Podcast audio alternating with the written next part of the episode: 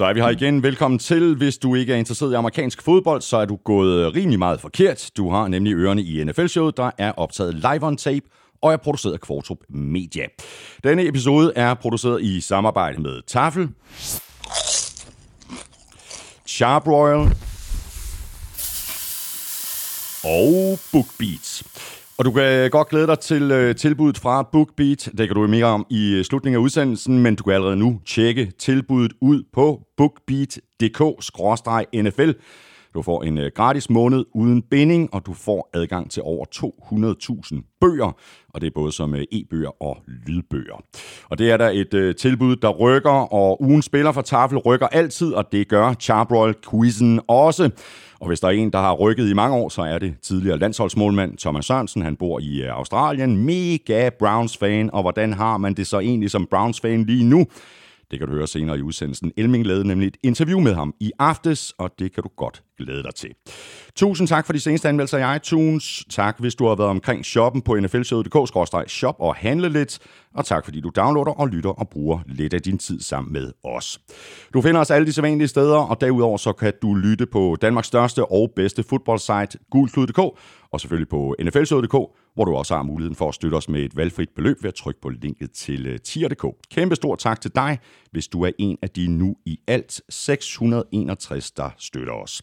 Og hvis du er en af dem, jamen, øh, så har du givet dig selv chancen, når vi igen i dag trækker lod om endnu en kasse med masser af taffelchips, her blandt vores egne og helt eksklusive chili cheese og barbecue touchdown chips. Tak fordi du downloader og lytter og bruger lidt af din tid sammen med os. Jeg hedder Thomas Kvartrup, og her kommer min medvært. Hey!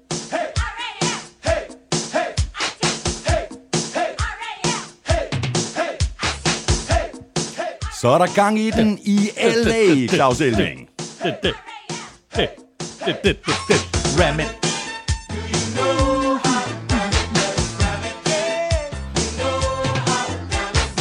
Jeg ville egentlig være begyndt med Browns Fight Song, men så fandt jeg ud af, at øh, den spillede vi jo sidste uge. Sidste jeg du kan, jeg går i disco mode. Du, jeg kan, er i disco mode. Du kan slet ikke holde op med at sidde og danse. Godt at se dig igen. I lige måde, sikke en forrygende start Helt på det her slutspil her. Fede kampe, overraskende resultater, gode performances fra en masse interessante spillere og fire mega fede kampe i vente. Er du jo fuldstændig tosset. Den weekend øh, kan vi godt se frem til, men altså, ved du hvad, altså wildcard-weekenden, øh, det var seks kampe, ikke? I stedet for fire kampe, og det var fede kampe. Prøv, det var fede kampe, og det var en fed weekend, og det der med tre kampe lørdag og tre kampe søndag med start kl. 19, det er jo genialt også for et europæisk tv-publikum. Så det format der, det er kommet for at blive. 14 hold har været en succes i slutspillet her det, det, det første år, hvor NFL jo man kan ikke tillade sig at kalde det eksperimentere med det, for det er en, øh, noget fast, som, mm-hmm. som kommer til at bestå, men, men øh, hvor jeg måske nok var i tvivl om, hvordan det vil komme til at fungere, så har det fungeret rigtig, rigtig godt.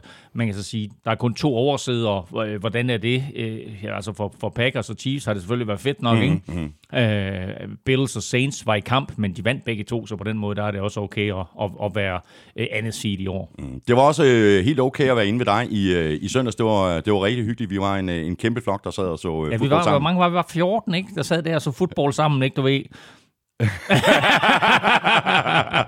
Ja, man må skære ned i de her coronaregler, du så, så det var jo, øh, der var jo fuld opbakning lørdag, og så var der genkaldt søndag. Det var, det var, det var fint, så vi var fem. Det er alt i alt, som man jo må være efter middagsforskrifter. Ja, ja, præcis. Og øh, der var masser af lækkerier på bordet, og øh, blandt andet var der taffelchips. Og vi har også taffelchips, men vi kører på pumperne nu, Elming. Gør vi det? Hvad det skal er, jeg sige? Det, jamen, det, er, det, du ser i den sæk, det er, hvad vi har at gøre godt med. Jeg skal omkring tafel på onsdag. Vi skal til at lade være med at sende så mange ud til glade vinder. vi skal have nogle flere selv. Jamen, uh, chili banæs, den uh, gemmer vi til weekenden, ikke? Og uh, linsechips, ah, nu er det ikke december længere. Har vi behov for dem virkelig? Har Alt, vi det? Altid. Altid. Når du taler jo på egen vegne. en uh, super snack, sour cream uh, og onion, altid godt.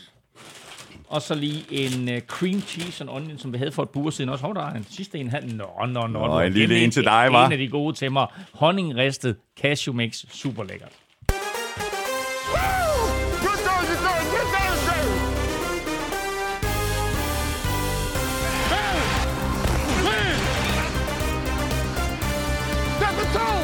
Ja, sikke nogle kampe, vi fik i Wildcard-weekenden. Der var fuld skrue på underholdningen, selvom Steelers-fans måske ikke lige synes, at det der første quarter var super underholdende at sidde og se på. Vi dykker ned i de seks kampe.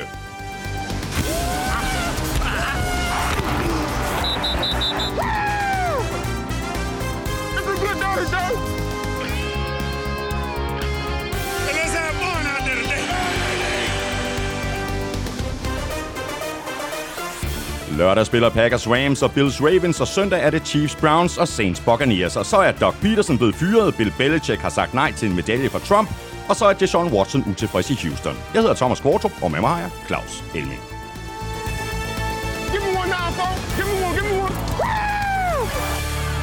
Elming, der er mildt sagt uh, rigeligt at tale om, men allerførst der skal vi lige have tændt op for grillen og sat gang i Charbroil-quizzen. Og øh, vi kan roligt konstatere, at det er væltet ind med øh, svar på øh, spørgsmål nummer to, som vi jo stillede i øh, sidste uge. Alle dem, der har svaret rigtigt, har altså chancen for at vinde en Charbroil Grill to Go, plus en taske til grillen og en grilltang. Det hele til en samlet værdi af 1.700 kroner. Spørgsmålet lød sådan her. Han er running back i NFL, og hans efternavn er perfekt til en vinder af en grill fra Charbroil. Især hvis man godt kan lide at kokkerere. Og det øh, korrekte svar, det var Dalvin Cook. Den var heller ikke så svær. Nej, men der var faktisk nogen, der kom med nogle alternative bud. Jeg vil bare sige Kunne til, til Jared Cook, så ja, ja, men jeg vil sige, at øh, nogle af de der alternative bud, gem lige på de svar til senere okay. i Charbroil-quizzen. Elming, det er dig, der sidder med alle sædlerne. Hvem er den heldige vinder af en uh, Charbroil Grill to Go plus det løse? Jamen, jeg sidder med hånden dybt ned i posen her. Og jeg trækker en der. Og det er Nu er det spændende. Dalvin Cook naturligvis. Vi skal smutte, vi skal smutte til Olleren. Til Olleren. Vi skal op til Olleren. Øh, og det er Morten Sjøler, og han bor på... Ja, jeg vil ikke sige, hvor han bor, men det var meget, meget, meget, meget sjovt sted, han boede, synes jeg. Ja, det er i hvert fald i Danmark, ikke? Det er Danmark, korrekt. det er fuldstændig. Stort tillykke til dig, øh, Morten øh, Sjøler. Øh, Jeg sender dit navn og adresse videre til Charbroil. Og så er det kun et spørgsmål om tid, før du altså modtager din helt nye, lækre grill. Og hvis du også godt kunne tænke dig at vinde sådan en øh, grill, og hvem kunne ikke øh, godt tænke sig det, jamen øh, så er det med at høre godt efter, fordi vi øh, trækker nemlig lod igen i næste uge, blandt alle de korrekte svar på følgende spørgsmål. Han var linebacker, han vandt Defensive Rookie of the Year, og så vandt han en øh, Super Bowl med Patriots. Og derudover er hans efternavn uundværligt i en sandwich eller burger. Okay. Altså, jeg burde jo kunne den, fordi det er mig, der har skrevet spørgsmålene. Men nu sidder du faktisk kommet lidt i tvivl. Nej, jeg kan godt huske, hvem det er nu. Det er godt. Det var altså ugens spørgsmål her, øh, eller ugens øh, ledetråd her i Charbroil øh, quizzen. Hvis du svarer rigtigt, så har du altså chancen for at vinde en Charbroil Grill to go plus en taske, så du kan tage grillen med dig og en grilltang, og det hele til en samlet værdi af 1.700 kroner. Du deltager ved at sende dit svar ind til mailsnablag.nflshow.dk. Du skriver hashtag Charbroil og dit svar i emnefeltet, og i selve mailen, der skriver du dit øh, navn og adresse. Og vi gør det hele igen i næste uge, når vi trækker lod blandt alle de korrekte svar. Og Elminge, vi har allerede øh, rundet det ganske kort sikke en øh, wildcard-runde. Vi fik øh, masser af fede kampe, og så en enkelt kamp, som måske ikke var det helt store sus. Nu tænker jeg på Saints Bears. Ja, både og jo. Altså, Bears øh, gav da øh, Saints god modstand og så videre, men jeg synes jo, overskriften fra, fra den her runde måske mere er sådan et generationsskifte i NFL, hvad angår øh, sejrende øh, hold i, i slutspillet. Ikke? Altså 26 år siden, at, at Browns sidst vandt en slutspilskamp, 25 år siden, at Bills sidst vandt en slutspilskamp, og om en, om en ikke et generationsskifte på quarterbacken, så vandt Buccaneers jo øh, igen en slutspilskamp. Første gang i 18 år, den sidste slutspilskamp, de vandt. Det var altså Super Bowl 37. Ja, ja. over øh, Oakland Raiders, hed de jo dengang. Mm, og det var den, du over kommenterer, hvor du havde lavet sådan en lille fake tatovering. Og gå ud fra, at det var en fake tatovering. Det var en fake. Det var, vi, var, vi var til et eller andet arrangement, hvor man kunne få tatoveringer. Og det var, det var dagen før Super Bowl, og så tænkte jeg, hvem, hvem tror jeg vinder Super Bowl? Jeg var ret overbevist om, at Bucks skulle vinde den Super Bowl. Og øh, jeg fik så lavet sådan en, øh, en box-tatovering på den ene arm, og, og de gik også hen og vendt. Mm. Lad os bare lige se øh, super kort frem mod divisional-runden i den kommende weekend. Lørdag er det altså Packers-Rams, der spiller 22.35 lørdag aften dansk tid. Og natten til søndag, der er det Bills-Ravens, de spiller kvart over to. Det bliver en øh, super fed øh, både lørdag øh, og søndag desværre så øh, i modsætning til wildcard weekenden her, hvor, hvor de fire kampene lå sådan på humane tidspunkter set med danske øjne. Så øh, er lørdag her øh, lidt hård, altså den første kamp 22-35, ikke, og den anden kamp har kick-off 0-2-15.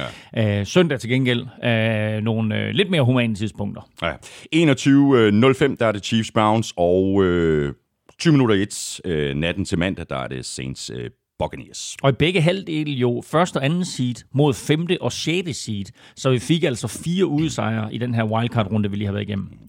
Og et af de hold, der skal i aktion her i øh, weekenden, det er jo Packers, og de har forstærket deres offensive linje med Jared Veldier. Spørgsmål her fra Rico Larsen. Jeg har et spørgsmål angående Jared Veldier. Hvordan kan man spille for to forskellige hold i samme playoff run? Han spillede for Colts i Wildcat-runden, og er skiftet til Packers, så han er med mod Rams i divisional-runden. Og det burde faktisk heller ikke kunne lade sig gøre, men Jared Veldier, han bliver faktisk historisk nu her, fordi han startede inde for Indianapolis Colts i lørdags mod Bills, og normalt så vil det jo ikke være lovligt øh, at, at skifte klub øh, i slutspillet.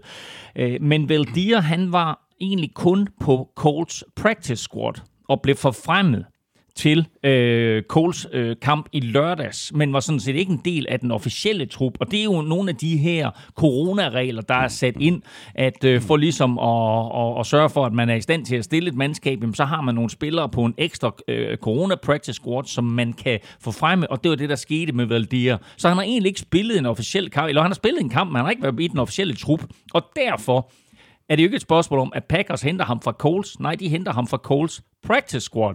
Og Jared Valdir kender jo Packers rigtig godt. Han startede for dem i slutspillet sidste år.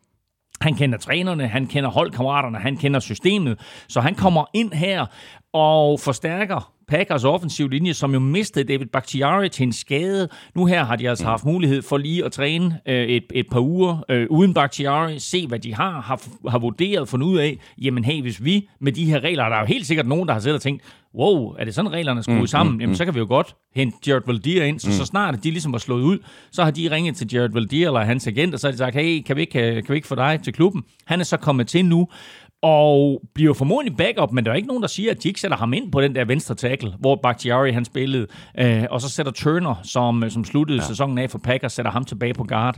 Øh, så rigtig interessant at se, hvad ja, der sker med Jared Villier. Og så må man sige, at det er også vigtigt for Packers, fordi det er jo trods alt Rams, de møder i weekenden. Ja, præcis, og der er pres på for den øh, defensive linje, er du fuldstændig tosset. Det kommer vi selvfølgelig til at tale mere om, det her Rams øh, forsvar.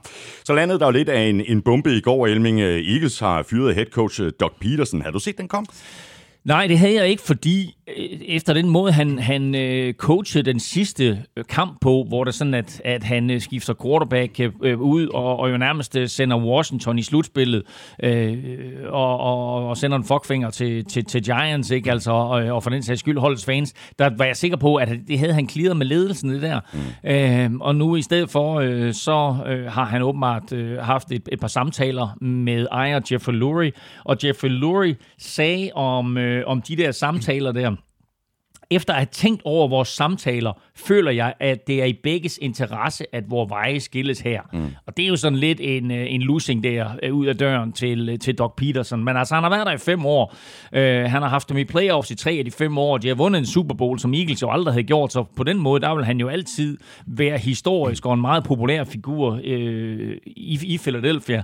Men uh, han bliver altså sendt ud med, med badevandet her, og man kan sige, Eagles starter jo fuldstændig på en frisk, for nu skal de have en ny trænerstab. Vi vidste i forvejen, at de skulle have en ny defensive koordinator, at der også ville komme nogle nye kræfter ind på den offensive, offensive side af, af, af trænerstaben. Mm. Nu her, der får de nye head coach, så det er klart, at han vil sætte sit eget team. Derudover, så har de øh, en hel del ældre spillere. De har lidt udfordringer med øh, salary cap'en, og så har de ikke mindst den her Carson Wentz situation ja, på hånden. Præcis. Så det her, det bliver reboot. Altså, det er kontrol alt delete for, ja, det er det for, for, for, for Eagles lige ja, nu. Ikke? Ja. Vi starter forfra. Ja. Og så bliver det rigtig spændende at se, hvem der kommer ind som head coach, og hvad de gør på den der quarterback-position. Jonas øh, German, han spørger ind øh, til Doc Peterson. Han spørger sådan her, var Doc Peterson headcoachen, der blev båret frem af nogle fremragende assistenter? Jonas peger blandt andet på, at øh, angrebet ikke helt var det samme, siden at øh, Eagles vandt der Super Bowl med mm. Frank Reich som offensiv koordinator, og Frank Reich skiftede jo til Coles. Han skiftede til Coles, og Joe DeFilippo var quarterbacks coach dengang, og fik også det bedste ud af, af både Carson Wentz og Nick Foles. Og der er da ikke nogen tvivl om, at, at det var da rigtig, rigtig dygtige assisterende træner, men det er jo også en del af en head coach arbejde, det er at sørge for at være i stand til at få nogle, nogle dygtige øh, assisterende trænere ind, både på koordina- øh, koordinatorpositionerne, men også på, på running backs coach, linebacker coach osv. Og, videre. og det er da også en del af arbejdet som head coach, det er da nærmest at dygtiggøre sine assistenter, så, så de kan blive øh, forfremmet i andre positioner på andre klubber, eller måske internt. Og det var også en af de ting, som, som Jeffrey Lurie, altså ejeren her af, af, af Eagles, ikke øh, synes om, det var, at Jeff, øh, hedder han, Doc Peterson ville gerne forfremme sine egne assistenter til de her koordinatorpositioner, ikke? Øhm, og det synes Lurie ikke om. Han vil gerne på en eller anden måde have en frisk starter. Så var det altså bye-bye. Spørgsmål fra André Gulvart. Kunne man ikke forestille sig Carson Wentz i Steelers? Man kunne forestille sig Carson Wentz alle mulige steder, og spørgsmålet er, hvad der sker med den her øh, den her øh, lønpakke, som han har, og hvordan de slipper af med ham. Altså uanset hvad de gør, så kommer han til at tælle tungt imod øh, Eagles lønloft. Ja, altså ja. selvom de trader ham, så tæller han 34 ja. millioner det er også en chat, ikke? imod Eagles lønloft til næste år. Ikke? Og hvis lønloftet det kun bliver på de der 175, ikke? Altså, så er det jo en, en mm. væsentlig sum, som øh, han optager. Mm. Jeppe Salhøj Schmidt skriver, hvad skal Steelers gøre i offseason med hensyn til deres quarterback-situation? Big Ben er gammel, han har et enkelt år tilbage, og deres backups er ikke gode nok til at overtage. Skal de hente en free agent quarterback, trade sig til en, eller drafte en ung quarterback, og så håbe, at han kan lære af Big Ben i et års tid? Personligt synes jeg, at Steelers har været meget passiv i forhold til deres backup quarterbacks. Og det har de selvfølgelig også, fordi de har haft deres på det tørre med Ben Roethlisberger, og da Roethlisberger han så bliver skadet, jamen så, så er de ude og prøve en, en tre forskellige quarterbacks løbende, Mason Rudolph og Doc Hodges og, og Joshua Dobbs, ikke? og der er ikke nogen, der sådan har vist, at de er klar til at overtage. Altså Mason Rudolph spillede jo en okay kamp der i sidste spilleuge af, af grundspillet, ikke? men altså det er jo også øh, altså, en enkelt kamp, hvor han gør det godt. Jeg synes, da han fik chancen sidste år, der var han ikke øh, prangende på nogen måder. Nej. Så de har ikke deres fremtidige quarterback øh, på, på holdet. Nu må vi se, hvad, hvad Big Ben han gør, og om, øh, om han trækker sig tilbage, eller han tager det over mere. Mm. Nu talte vi lige uh, Doc Peterson, og vi talte jo en uh, del om trænerfyringerne i uh, sidste uges udsendelse, og der er allerede blevet afholdt en del øh, interviews rundt omkring i ligaen. Forløbig er der ikke blevet hyret nye cheftrænere nogen af stederne. Til gengæld der har Texans hentet Nick Casario i øh, New England og gjort ham til holdets nye GM. Så øh, Texans øh, fastholder kursen. De vil øh, fortsat forsøge sådan at lave en øh, kopi af Patriots. Ja, det forsøgte de jo allerede sidste år, exactly. hvor de jo prøvede på at hive Nick Casario ind, øh, og så blev det på en eller anden måde nixet, og de havde forbrudt sig mod nogle, nogle regler omkring, hvem man må henvende sig til, og hvem man ikke må henvende sig til, og hvornår man må det og sådan noget. Og øh, så gik den der, øh, så gik den der, øh, man kan ikke tillade sig at kalde det en handel, men det der jobskifte gik i vasken. Og det var der selvfølgelig lidt, lidt ballade om, og så var det også, at Bill O'Brien han fortsatte som både head coach og general manager, og det endte jo med at blive en katastrofe for Texans. Ja. Nu har de altså hævet, hævet uh, Nick Casario ind, og det betyder så, at det, det Sean Watson han føler sig en lille bitte smule forbigået. Ja, det gør han, fordi han var jo blevet lovet, han var blevet stillet i udsigt, at han skulle være blevet taget med på råd, når der skulle ansættes uh, øh, GM og uh, head coach. Ja. Og det er han uh, efter sin ikke blevet. Nej, og, og, og det er altså Øh, det viser jo bare, hvor vigtige øh, quarterbacks er, hvor meget quarterbacks har at sige, at man stiller ham sådan noget i udsigt. Det er jo så at pisse ham op og ned af ryggen, når de så bare vælger Nick Cesario, men de vil jo have Nick Cesario, det har de ville i to år, så derfor så var det jo et spørgsmål om, at, at da det så endelig blev muligt, så tog de ham, og så spurgte jo altså ikke Deshaun Watson, om, om det var okay. Angiveligt så synes Deshaun Watson ikke, at det er super fedt. Han vil Nej. gerne have været i stand til at, at, at hive en eller anden form for GM mm. og, og også have øh, en, en vis portions indflydelse på, hvem der skal være head coach. Men hvis vi går tilbage til den nu afdøde Bob McNair, så røg han jo i store problemer, da han jo sagde, at vi kan ikke lade fangerne styre fængslet. Og det blev selvfølgelig fortolket som om, at fangerne de var primært sorte, og fængslet det var fængselsdirektøren, der primært var hvid og så videre. Ikke? Og så mm. kom der noget øh, racisme halvøje ud af det og så videre. Men generelt set betyder det jo bare, hey, vi er nogen, der styrer den her klub, og spillerne de er sådan set bare ansatte.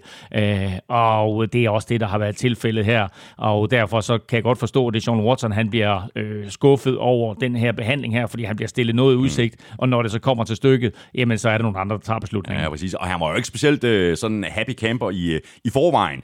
Æh, og nu er der så i den her uge det ved, jeg gået... ikke, det, ved, det ved jeg ikke, om han var. Altså, han har fået en kæmpe kontrakt, og han er ansigtet på det der Texans-mandskab, så jeg ved ikke, om han, er, om han ikke var happy camper. De, de vinder fire kampe, det er ikke særlig fedt.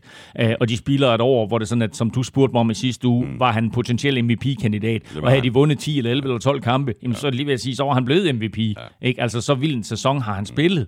Men, øh, men altså, han er trods alt stadigvæk blevet en meget, meget rig mand i Houston. Mm.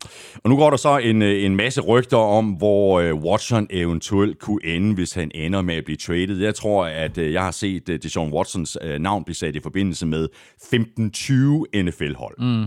Og, og det er jo fordi alle NFL-hold godt kan se, øh, og skribenter godt kan se, at her der er der en fed lille historie, som kan give mange kliks i den lokale avis. Altså øh, Minnesota Vikings kunne godt tænke sig, at det er Sean Watson. Øh, kunne han blive den næste quarterback i New Orleans Saints? Hvad med San Francisco 49ers? Mm. Øh, eller Arizona 49ers? Eller Santa Clara 49ers? Eller hvor de nu spiller hen. Ikke? Altså, der er ikke ret mange klubber, der ikke kunne bruge det, Sean Watson. Nej, problemet er bare, at han er rigtig, rigtig dyr.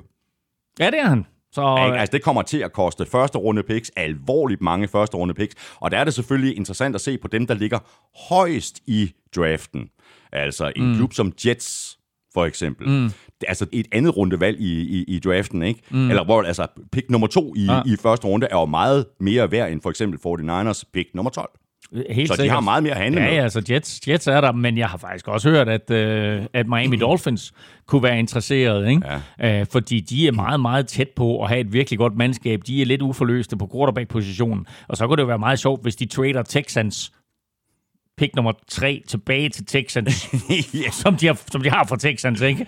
Ja. Uh, for Deshaun Watson. Ja, der er, der er rigeligt at følge med i her i, øh, i offseason. Det bliver meget, meget spændende. Og uh, når vi nu er ved Texans, uh, J.J. Watt, han kunne også meget vel ende med at blive traded. Ja, det talte vi også lidt om i sidste uge, ikke? Og, og, og han er måske nok mere, det er nok mere plausibelt, at han bliver traded, fordi Texans stadigvæk kan få noget for ham. Og også fordi, hvis, hvis Nick Cesario, den her nye GM, han skal ud og hente en head coach, så er et af de helt store selling points, det er selvfølgelig, hey, vi har Deshaun Watson. Mm. Uh, og smider du lige pludselig Deshaun Watson på porten, så er jobbet i Texans ikke nær så attraktivt, som hvis han er der. Mm. I søndags der landede der en, øh, en lille historie, uh, hvor Drew Brees lufter muligheden for, at han stopper efter den her sæson, og det er vel ikke verdens største chok, Elming. Altså, jeg mener, at vi allerede talte om, at det her det kunne være hans sidste sæson, da vi lavede vores optagsudsendelser tilbage i august. Han er stadigvæk med i det her NFL-slutspil, og han bliver 42, inden han spiller den næste kamp. Så det er jo altså en, en, en halvgammel herre, det her, og han har de sidste to sæsoner jo siddet uden en hel del kampe, nogle ganske alvorlige skader, og det er så noget, hvor man begynder at tænke lidt på sit helbred. Han har tjent de penge, der skal til. Han har i gåsøjne kun vundet en enkelt Super Bowl. Øh, han er aldrig blevet kåret til ligaens MVP, og det gør han heller ikke i år, selvom han måske havde fortjent det en eller to sæsoner. Øh, men der er stadigvæk en virkelig god mulighed for Saints til at slutte det her af på perfekt vis med en Super Bowl sejr. Vinder de Super Bowl, så trækker han sig med 100% sikkerhed tilbage. Vinder de ikke, så er der en sandsynlighed for, at han kommer ja, tilbage. Ja. Hvis Breeze stopper, hvem skal så tage over på uh, quarterback i New Orleans? Uh, et lille trade med, med, med Dolphins uh, Tua måske? Ja, den, den tror jeg ikke på. Den tror jeg simpelthen ikke på. Uh, jeg har godt hørt rygterne. Jeg tror, som jeg sagde før, da, så tror jeg mere, at der er en trade mellem Texans og Miami, der er muligt med, med, med Tua og Deshaun Watson. Uh, Saints tror jeg ikke har deres fremtidige quarterback på holdkortet. Uh, jeg føler ikke, at det er James Winston, medmindre de virkelig får coachet ham op. Og... Uh, Uh, Taysom Hill der er jo bare sådan lidt en, en, en, en sjov spiller, men, men startende quarterback Nej. synes jeg ikke, han er, selvom han har gjort det okay. Skal vi lige omkring nogle af de øh, fremtidige stjerner i NFL College-finalen endte med en sejr til Alabama på 52-24 over Ohio State. Super fed kamp, hvor det var helt tæt i lang tid ind til øh, Alabama. De så bare øh, trak fra, og der kunne Ohio State ikke følge med. Øh, receiver Devontae Smith var, igennem, var, var, var igen helt øh, forrygende. Øh, havde en vanvittig kamp med 215 yards og tre touchdowns. Vel at mærke i første, første halvleg. Og øh, så bliver han, han fik skadet sin hånd. Ja, så bliver han, så bliver han håndskadet der i anden halvleg og, må, og må gå ud og spiller ikke resten af kampen. Han bliver stadigvæk kåret til kampens offensiv øh, MVP. Øh, quarterback Mac Jones øh, gjorde ikke NFL-interessen mindre. Han kaster fem touchdowns og uh, running back Najee Harris, som vi ikke har talt ret meget om her i NFL-showet, har haft en helt forrygende college-sæson også, og slutter også af her med, uh, med, med, med tre touchdowns, så han har også bevæget sig ind uh, i første runde, i hvert fald anden runde med helt med, med sikkerhed. Og så lidt historisk, så blev head coach Nick Saban den første head coach i college-historien med syv mesterskaber. Så Bill Belichicks gode ven der viser altså, at Bill Belichick han tager sig NFL-mesterskaber, og Nick Saban han tager sig college-mesterskaber. Det er en meget god fordeling, de har der. Det må man sige. Øh, og så fik du jo et øh, fuldstændig ret i dit bud på øh, i sidste uge, hvem der ville vinde Heisman-trofæet. Ja, det blev øh, netop øh, Devontae Smith, som øh, kommer op og, og scorer 25 touchdowns i den her college-sæson, altså på 12 kampe, hvilket er helt, helt uhørt. Ej, 13 kampe er det faktisk, når man, når man tæller finalen med her selvfølgelig. Øh, han er den første receiver siden Desmond Howard i 1991 der vinder Heisman Trophy. Ellers er det jo primært quarterbacks eller running backs, der, der, der vinder det der trofæ. Men øh, nu vinder han altså øh, det, en Smith her. Hvad hedder, øh, hvad hedder manden med len i øvrigt på engelsk? Ved du det? Øh, nej, det kan jeg ikke lige komme til om. The, the Grim... The Grim Reaper. Ikke? Manden med len, hedder The Grim Reaper. De kalder Devontae Smith for The Slim Reaper, fordi han er 186 cm, 78 kilo, så sådan en, en, en tynd syl der, ikke? Men ja. hold kæft, var han eksplosiv ja, øh, og fed at se på.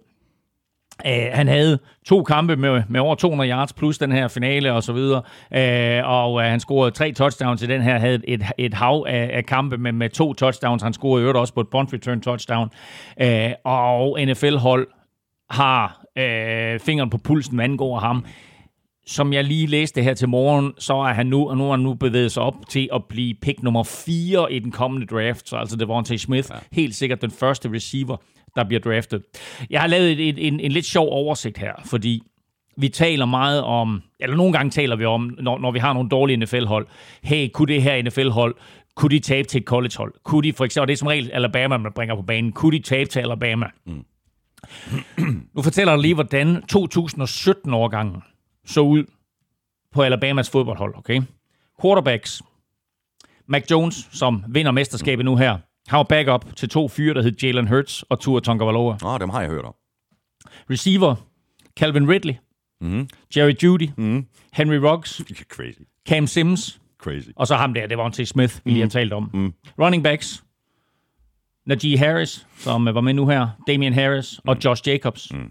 Tight ends, Irv Smith, Hunter Bryant. Tackles, Jonah Williams og Jedrick Willis. Forsvar, Quinton Williams, Deron Payne og Raekwon Davis på den defensive linje. Linebacker Rashan Evans, cornerback Trevor Diggs og safeties Xavier McKinney og Minka Fitzpatrick. Det er fuldstændig crazy. Det var så Alabamas årgang 2017. De kunne godt slå Jacksonville Jaguars i år. hold nu kæft et hold, mand. Ja, det er godt. Og øh, nogle af de spillere, vi har øh, siddet og talt om her, de kan jo, hvis, øh, hvis de får øh, de karriere, som øh, det godt kunne tyde på, at øh, de kan få, så kan de jo ende med at blive All-Pro på et eller andet tidspunkt. Og øh, spillerne øh, til All-Pro er faktisk blevet valgt, Elming. Og jeg tror også, vi talte om det sidste år, øh, og det kan vi lige runde igen ganske kort. Øh, forskellen på All-Pro og Pro Bowl. Der er sikkert nogle lyttere, der er lidt i tvivl om, hvad forskellen er. Ja, altså Pro Bowl er jo meget sådan en popularitetskonkurrence, hvor man, man både har nogle trænere og spillere, der stemmer, man har noget presse, der stemmer, men primært har man jo fansene, der stemmer. Ja. Og det betyder også, at der er nogle spillere, der kommer ind, som enten ikke har fortjent det, eller som er mere kendte end nogen af dem, som havde fortjent det. Det her, det er All Pro. Det er de bedste af de bedste. Det er 50 skribenter, 50 anerkendte NFL-skribenter i USA, som vælger øh, de her spillere. Holdene, holdene kan selv indstille spillerne, og så vælger øh, de her 50 skribenter ud fra de indstillede kandidater. All Pro er meget vigtigere end Pro Bowl Pro Bowl er mere profileret, fordi det er fjernsyn og sådan noget, Ja, ja. og, og normalt, normalt spiller din kamp, det gør de så ikke i år. Nej, de, det her All-Pro-hold mødes jo aldrig, men bare det at blive valgt til All-Pro, Præcis. fordi så er du pludselig, du ved, du er den bedste af alle spillere på din position Præcis. i NFL. Hurtig gennemgang, Ja, der er en øh, fuld oversigt øh, inde på øh, google.dk, ved jeg. Det er der lige nøjagtigt. Der kan man se både første hold og anden hold. Nu gennemgår vi kun lige første holdet her. Quarterback Aaron Rodgers, running back Derrick Henry, tight end Travis Kelce. Stiller vi op med tre receiver. Davante Adams, Stefan Diggs og Tyreek Hill. Øh, offensiv linje, David Bakhtiari, Quentin Nelson, Corey Lindsley, Brandon Scherf og Jack Conklin. God linje, ikke? Og, og, og godt, og godt angreb i det hele taget. Forsvar, Øh, edge rushers, altså pass rushers, J.J. Watt og Miles Garrett. Øh, indvendig defensiv linje, Aaron Donald og DeForest Buckner. Linebackers, Fred Warner, Bobby Wagner og Darius Leonard. Cornerbacks, Savian Howard og Jalen Ramsey. Og så er der faktisk tre safeties på, fordi der var en uafgjort. Men uh, Tyron Matthew er første safety, og Minka Fitzpatrick og Buda Baker deler den der anden safety. Ja, fantastisk. Og hele oversigten øh, ligger altså inde på gulslyd.dk. Og øh, det er jeg også ret sikker på, at øh, fina- finalisterne til Hall of Fame, de er også blevet øh, offentliggjort, de her 15 navne. Og jeg er også ret sikker på, øh, hvis jeg kender jer ret på gulslyd.dk, at øh, man også kan finde den oversigt Det kan man øh, helt på, sikkert. på sitet. Det kan man helt sikkert, og der er selvfølgelig et par store navne imellem. Uh, Peyton Manning er jo nok den eneste, der er 100% sikker ja. uh, på at komme ind. Uh, der er et par andre uh, rigtig, rigtig dygtige spillere imellem. Altså Megatron, Calvin Johnson er der, Champ Bailey uh, er der, så, eller ikke Champ Bailey, ved han, Charles Woodson uh, er der. Så gå ind og se oversigten derinde over de 15 spillere, der er i uh, finalefældet nu her ja. til at komme i uh, Hall of Fame. Og hvis der er en, der øh, godt kan se frem til at komme i Hall of Fame øh, på et tidspunkt, ikke som spiller, men som coach, så er det øh, Bill Belichick. Øh, den der Medal of Freedom, som øh, præsident Trump øh, lige vil give ham øh, her på vej ud af døren, den har øh, Belichick så sagt øh, pænt nej tak til, og det er nok øh, meget fornuftigt, øh, sådan tingenes tilstand taget i betragtning. Men altså, du, du skriver til mig her i morges, han har sagt nej til den, og jeg, og jeg har slet ikke set, at han har sagt nej til den. Jeg har bare set, at han, at han var indstillet til at få den der, hvad, hvad hedder det, Medal of Freedom. Ja. Og jeg tænkte, nå, jamen altså, det er så det sidste, han gør der på falderæbet, øh, Donald Trump, det er lige at, at, at hædre en af sine gode venner, fordi mm. øh, Bill Belichick og Tom Brady altid har været i Donald Trumps ringhjørne. Men øh, det er åbenbart også slut nu. Vi skal have quizzen! Åh, oh. Det er tid til quiz, quiz, quiz, quiz, quiz. Ja, så skal vi nemlig have sat øh, gang i quizerne, som bliver præsenteret i samarbejde med TyCube. Dit game day måltid. Har du noget sjovt til mig? Ja, har der noget sjovt til dig? Dejligt. ikke alt for sjovt, vel? Øh, nej. Nej. Øh, fem rookies scorede i år 10 touchdowns. Det var Colts Jonathan Taylor. Så var det Steelers Chase Claypool. De scorede henholdsvis 12 og 11. Så var det Washingtons Antonio Gibson. Han scorede også 11. Og så var det øh, Jaguars fænomen der på running back James Robinson. Han scorede 10. Men hvem er den femte? Oh Shit. Øh. Mm. Og du siger, altså minimum 10 touchdowns, eller hvad? Minimum 10 touchdowns. Fem rookies scorede 10 touchdowns, og her der tæller kastet touchdowns selvfølgelig ikke med. Så skal være, skal være touchdowns løbet eller grebet ind. Yes, yes, yes. Øh, Jeg har skrevet et, et øh, bud øh, ned, men øh, bare for en sikkerheds skyld. Can't do it. Sådan der. Du får lige Amstrops uh, det quiz her. Han skriver sådan her. Steelers havde troen en forsvindende kort stund. Så plukkede de sig selv i hånd, fod og mund. Og skulder, lyske, ben, arme og nyrer. Cirka 60 turnovers, de dyre. Historisk Browns sejr frembringer chills, men med Niners og Vikings ude, så hæpper vi vel på Bills. Big Ben havde travlt og kastede 68 gange, men hvilken rusher gjorde modstanderen mest bange? Big Ben kastede altså for over 500 yards i weekenden, hvilket er fuldstændig øh, crazy. Mm. Men hvem løb for flest yards I weekenden? i weekenden? Ja, Ah, ah, du har et bud eller to. ja det tror jeg. Ah, det har du. Godt, øh, jamen ved du hvad, så hopper vi i øh, kampene. Vi øh, tager de tre kampe i øh, NFC-halvdelen først, og vi lægger ud med Rams sejr på 30-20 ud over Seahawks. Og øh, vi nævnte lige i toppen af udsendelsen, det her Rams forsvar, det er godt nok godt. Øh, Aaron Donald er et øh, regulært monster, og forsvaret var stadig godt i anden halvleg, selvom øh, Donald sad ude det meste af, af halvlejen med en, øh, med en skade i ribbenene. Han spiller en helt igennem forrygende første halvleg, Aaron Donald, med, med to sacks og, og masser af andre store plays, og, øh, og han er bare en force på alle spil, som selvom Seahawks jo kender ham rigtig godt, så, kan de, så kunne de slet ikke håndtere ham. Og da han så går ud, jamen, øh, så overtager øh, Leonard Floyd jo, øh, og øh, han må sige, at Leonard Floyd har været en af de største tilføjelser overhovedet for noget hold i den her sæson. Nu har han spillet tre kampe mod, mod Seahawks i år for, for Rams, øh, og han har sækket Ross Wilson syv gange, minimum to gange øh, i alle kampe, så en, en super fin tilføjelse, og spiller jo en kanon kamp, Leonard ja, Floyd her. Ja, ja, virkelig.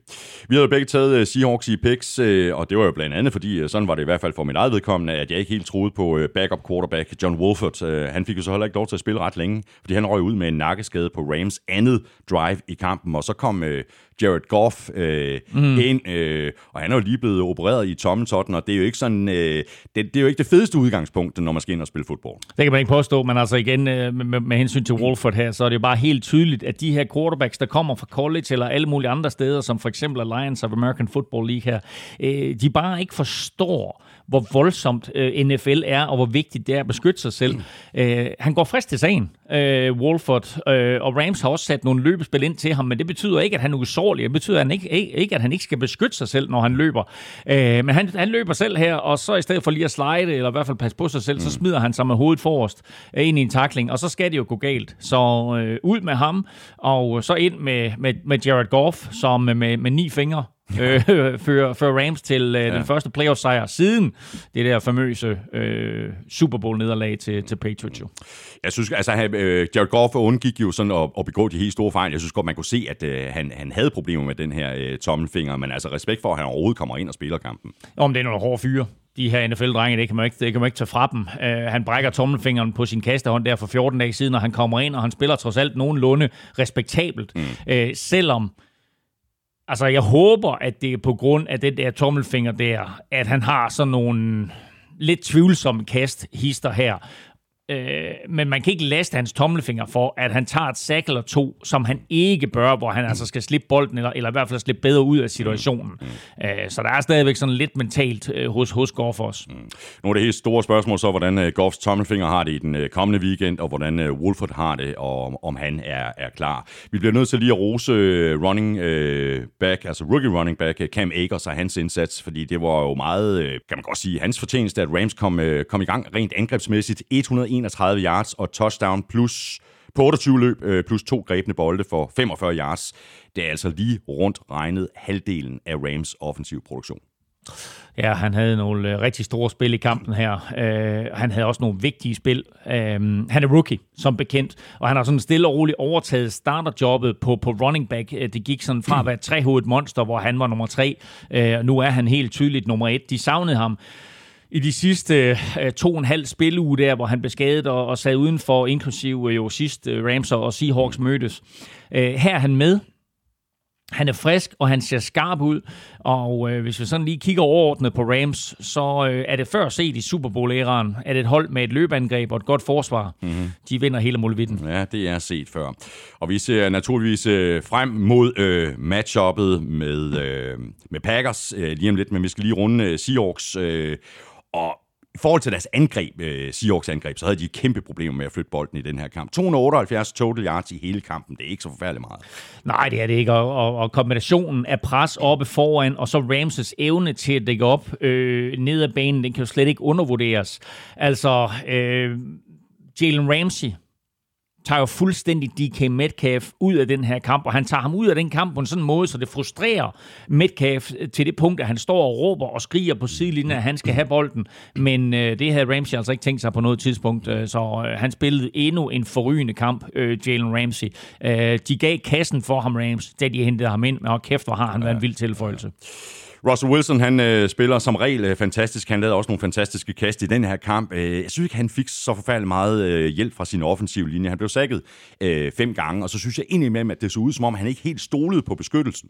Og jeg, mm. jeg, jeg, jeg, jeg ved ikke, om du er enig. Ja, altså, jeg synes ikke, jeg synes ikke de der seks hænger på den offensive linje. Selvfølgelig var, var, var de under pres, og selvfølgelig var Russell Wilson under pres, men øh, jeg synes faktisk, at den offensive linje spiller en, en, en fornuftig kamp. Øh, det mest skuffende for Seahawks er mere, øh, synes jeg, at... Øh, øh, alle de 12 hold, der var i aktion i weekenden, og måske alle 14 hold overhovedet i playoffs, der er det jo det mest raske hold. Altså, de startede jo med en masse skader og så videre, men, men de er jo egentlig kommet ret raske ind i det her slutspil her. Øh, ingen nævneværdige skader på forsvaret, ingen nævneværdige skader på, på, på angrebet. Øh, og så skal de simpelthen være i stand til at, øh, at flytte bolden bedre. Øh, jeg synes, Russell Wilson var ubeslutsom og det kom sig jo nok af, at Rams dækkede så godt op mm. ned ad banen, at der var simpelthen ikke de der huller, han, han, han, han plejede at finde. Øh, de store spil for Ross Wilson kom jo nærmest, når han improviserede. Det er lige præcis. Det var på Broken Place, at det var der, de fik langt, langt den største del af deres øh, offensive produktion, Seahawks på angrebet. Og så kastede Russell Wilson altså en dyr pick 6 i første halvleg, ikke? Og, men øh, den hænger så hverken på ham eller på den offensive linje. Det er, det er, en, øh, det er en wide receiver screen, som cornerback Darius Williams læser, øh, katapulterer sig selv ind foran øh, DK Metcalf, griber bolden og løber den hele vejen til touchdown. Jeg synes, den hænger mere på øh, et øh, receiver, Freddie Swain, som øh, skal blokere Williams, men misser ham fuldstændig.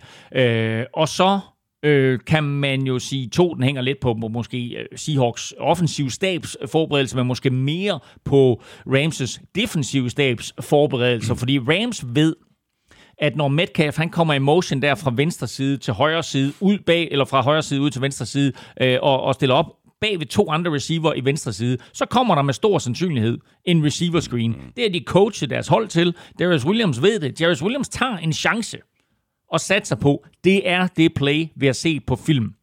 Og øh, som sagt, snyder lige inden om, om øh, Swain der, griber bolden øh, og scorer. Øh, og øh, der skal man måske være mere varieret som trænerstab. Fordi når man spiller mod det samme hold tre gange på en sæson, så vil de have set nogle ting, de vil kende nogle tendenser. Meget mere end hvis du møder et hold, du ikke har mødt før i, i sæsonen. Ikke? Og det er jo ikke, altså, de spiller også to gange mod hinanden alle andre år. Så, så de har set det play her, de er klar over, at der kan komme noget, og de ved også godt, at Metcalf er ivrig, og måske også for ivrig, over ivrig, efter at få bolden i hænderne, og det koster dem altså her. Mm.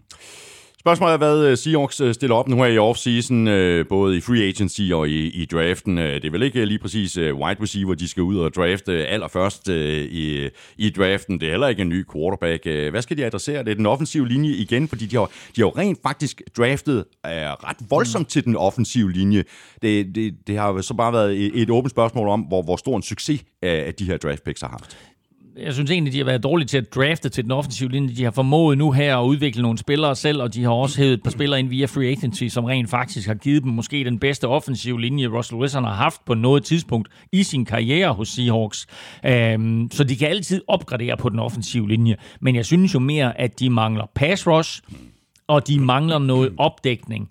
Øhm, altså, Jamal Adams er en forrygende spiller, men han kan jo ikke dække begge cornerback-positioner og begge safety-positioner, så de skal, de skal have noget opdækning, som jo var nøglen til deres øh, Super Bowl-sejr, og, og at de også var i, i Super Bowl året efter der, i Super Bowl 48 og 49, øh, da de havde Legion og Boom. Der er ikke noget Legion og Boom nu, så, så de, de skal have noget hjælp på de der, i, i de der bagerste geleder. Og lad os så bevæge os videre til uh, matchuppet mellem uh, Rams og Packers. Uh, hvordan ser du det? Uh, det vil nok være rigtig godt for Rams, hvis uh, Aaron Donald han kan nå at blive klar. Ja, altså ikke nogen tvivl om det. Altså den her, den her skade her til, til Aaron Donald, øh, den øh, skulle angiveligt enten, altså de, de siger det enten er et brækket ribben, eller også er den beskrevet som beskadiget brusk på brystkassen. Men øh, de taber ham op, og øh, så giver de ham sprøjter, og så er det først på søndag, øh, at, at det gør ondt. Øh, kan Rams slå Packers? Ja, det, det, det, det, det kan de. Og øh, det kan de primært jo, fordi Jalen Ramsey han bliver sat til at dække øh, Davante Adams op og skal tage ham ud af kampen. Og som den eneste ligaen, så kan mm. Jalen Ramsey måske eliminerer Davante Adams, øh, og så skal Aaron Rodgers altså finde en, en anden måde at vinde på. Øh, så det her, det kan godt gå hen og blive en meget, meget spændende kamp på Lambeau Field. Det kan det i den grad. Seahawks sæson er slut. De har pick nummer 23. Det pick er så sendt videre til øh, Jets. Rams er altså videre til øh, divisional-runden, og de skal til Green Bay og spille mod Packers, der jo sad over her i øh, weekenden. Bill, Belichick og Patriots, de er ikke videre i slutspillet. Det er gode gamle John Brady til gengæld, og det er han efter, at øh, Buccaneers slog Washington på udebane med 31-23. Men øh, Washington bed da godt fra sig, og det var faktisk en tæt kamp. Ja, det havde jeg også forventet, det ville blive, men jeg havde nok ikke forventet, at øh, der vil blive så meget angrebsspil, som vi så her. Jeg havde nok forventet noget, noget, noget mere øh, brutalt forsvarsspil. Og jeg havde nok heller ikke forventet, at når Box scorede 31 point, så havde Washington stadig chancen for at vinde, eller i hvert fald øh, komme tilbage og, og komme i over, øh, overtime. Og så endda med en quarterback, der hedder Taylor Heineke. Ja, præcis. Og han kommer vi til at øh, tale øh, mere om øh, lige om lidt, øh, Elming. Men lad os lige runde øh, god gamle Brady først. Øh, spørgsmål her fra Flemming Strikker. Brady så meget gammel ud og uvanligt uskarp ud i kampen mod Washington. Jeg synes faktisk, at den bedste quarterback på banen, altså ikke historisk, mm. i den kamp tabte. Er I enige, og skal han ikke være helt anderledes skarp for at følge med Saints? Han skal være helt anderledes skarp, og øh, det er da, det er da rart, at der, er nogen her, nu ved jeg ikke, om han er boxfan eller Brady-fan eller, eller en af delene, men jeg synes, at boxfans måske har lidt en tendens til at lad være med at kigge på alle de små fejl, som Tom Brady han laver, fordi han slipper heldigt afsted med det i den her kamp. Han har spillet to gange imod Saints, og der har han altså ikke sluppet særlig heldigt afsted med det indtil videre i sæsonen. Og øh, godt nok har øh, Washington et fuldstændig forrygende forsvar, men det har Saints altså også, og jeg tror bare, Saints vil straffe Tom Brady øh, for de der fejl.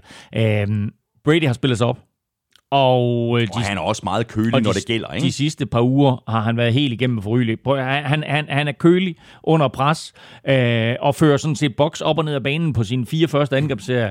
Men han har stadigvæk for mange mærkelige kast.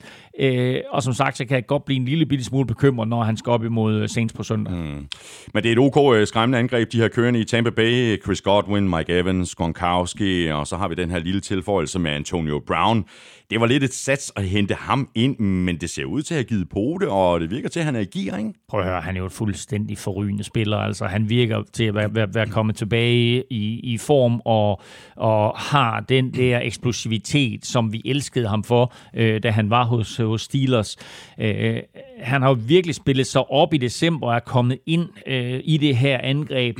Øh, og det er jo så vildt at se ham tilbage i den her form, når han er så eksplosiv og har de der sikre hænder. Øh, og så gør det jo ikke så meget for Box, at de stiller op med en Mike Evans, der ikke er, er 100% klar her, fordi øh, Antonio Brown, han går ondt på alle forsvar. Og så lad os så tale øh, Heineke, fordi hvis vi kunne nominere spillere fra det tabende hold til ugens spiller, så havde vi vel i det mindste overvejet at nominere Taylor Heineke, fordi øh, han fik starten, og øh, så skal jeg også lige love for, at han udnyttede den chance, han fik, og han blev nærmest bedre og bedre, jo længere frem i kampen vi kom. Det gjorde han, og han lavede nogle, nogle spektakulære spil, både ved at løbe selv, men også når han kastede. Jeg var meget, meget imponeret over ham. Øhm, og ikke mindst hans evne til at bevæge sig i lommen ja. og, og slippe ud af presser til at improvisere. Øh, og så også øh, det faktum, at hverken han eller Washingtons trænerstab på noget tidspunkt gik, gik i panik, men var helt rolige, selvom de var bagud øh, hele kampen.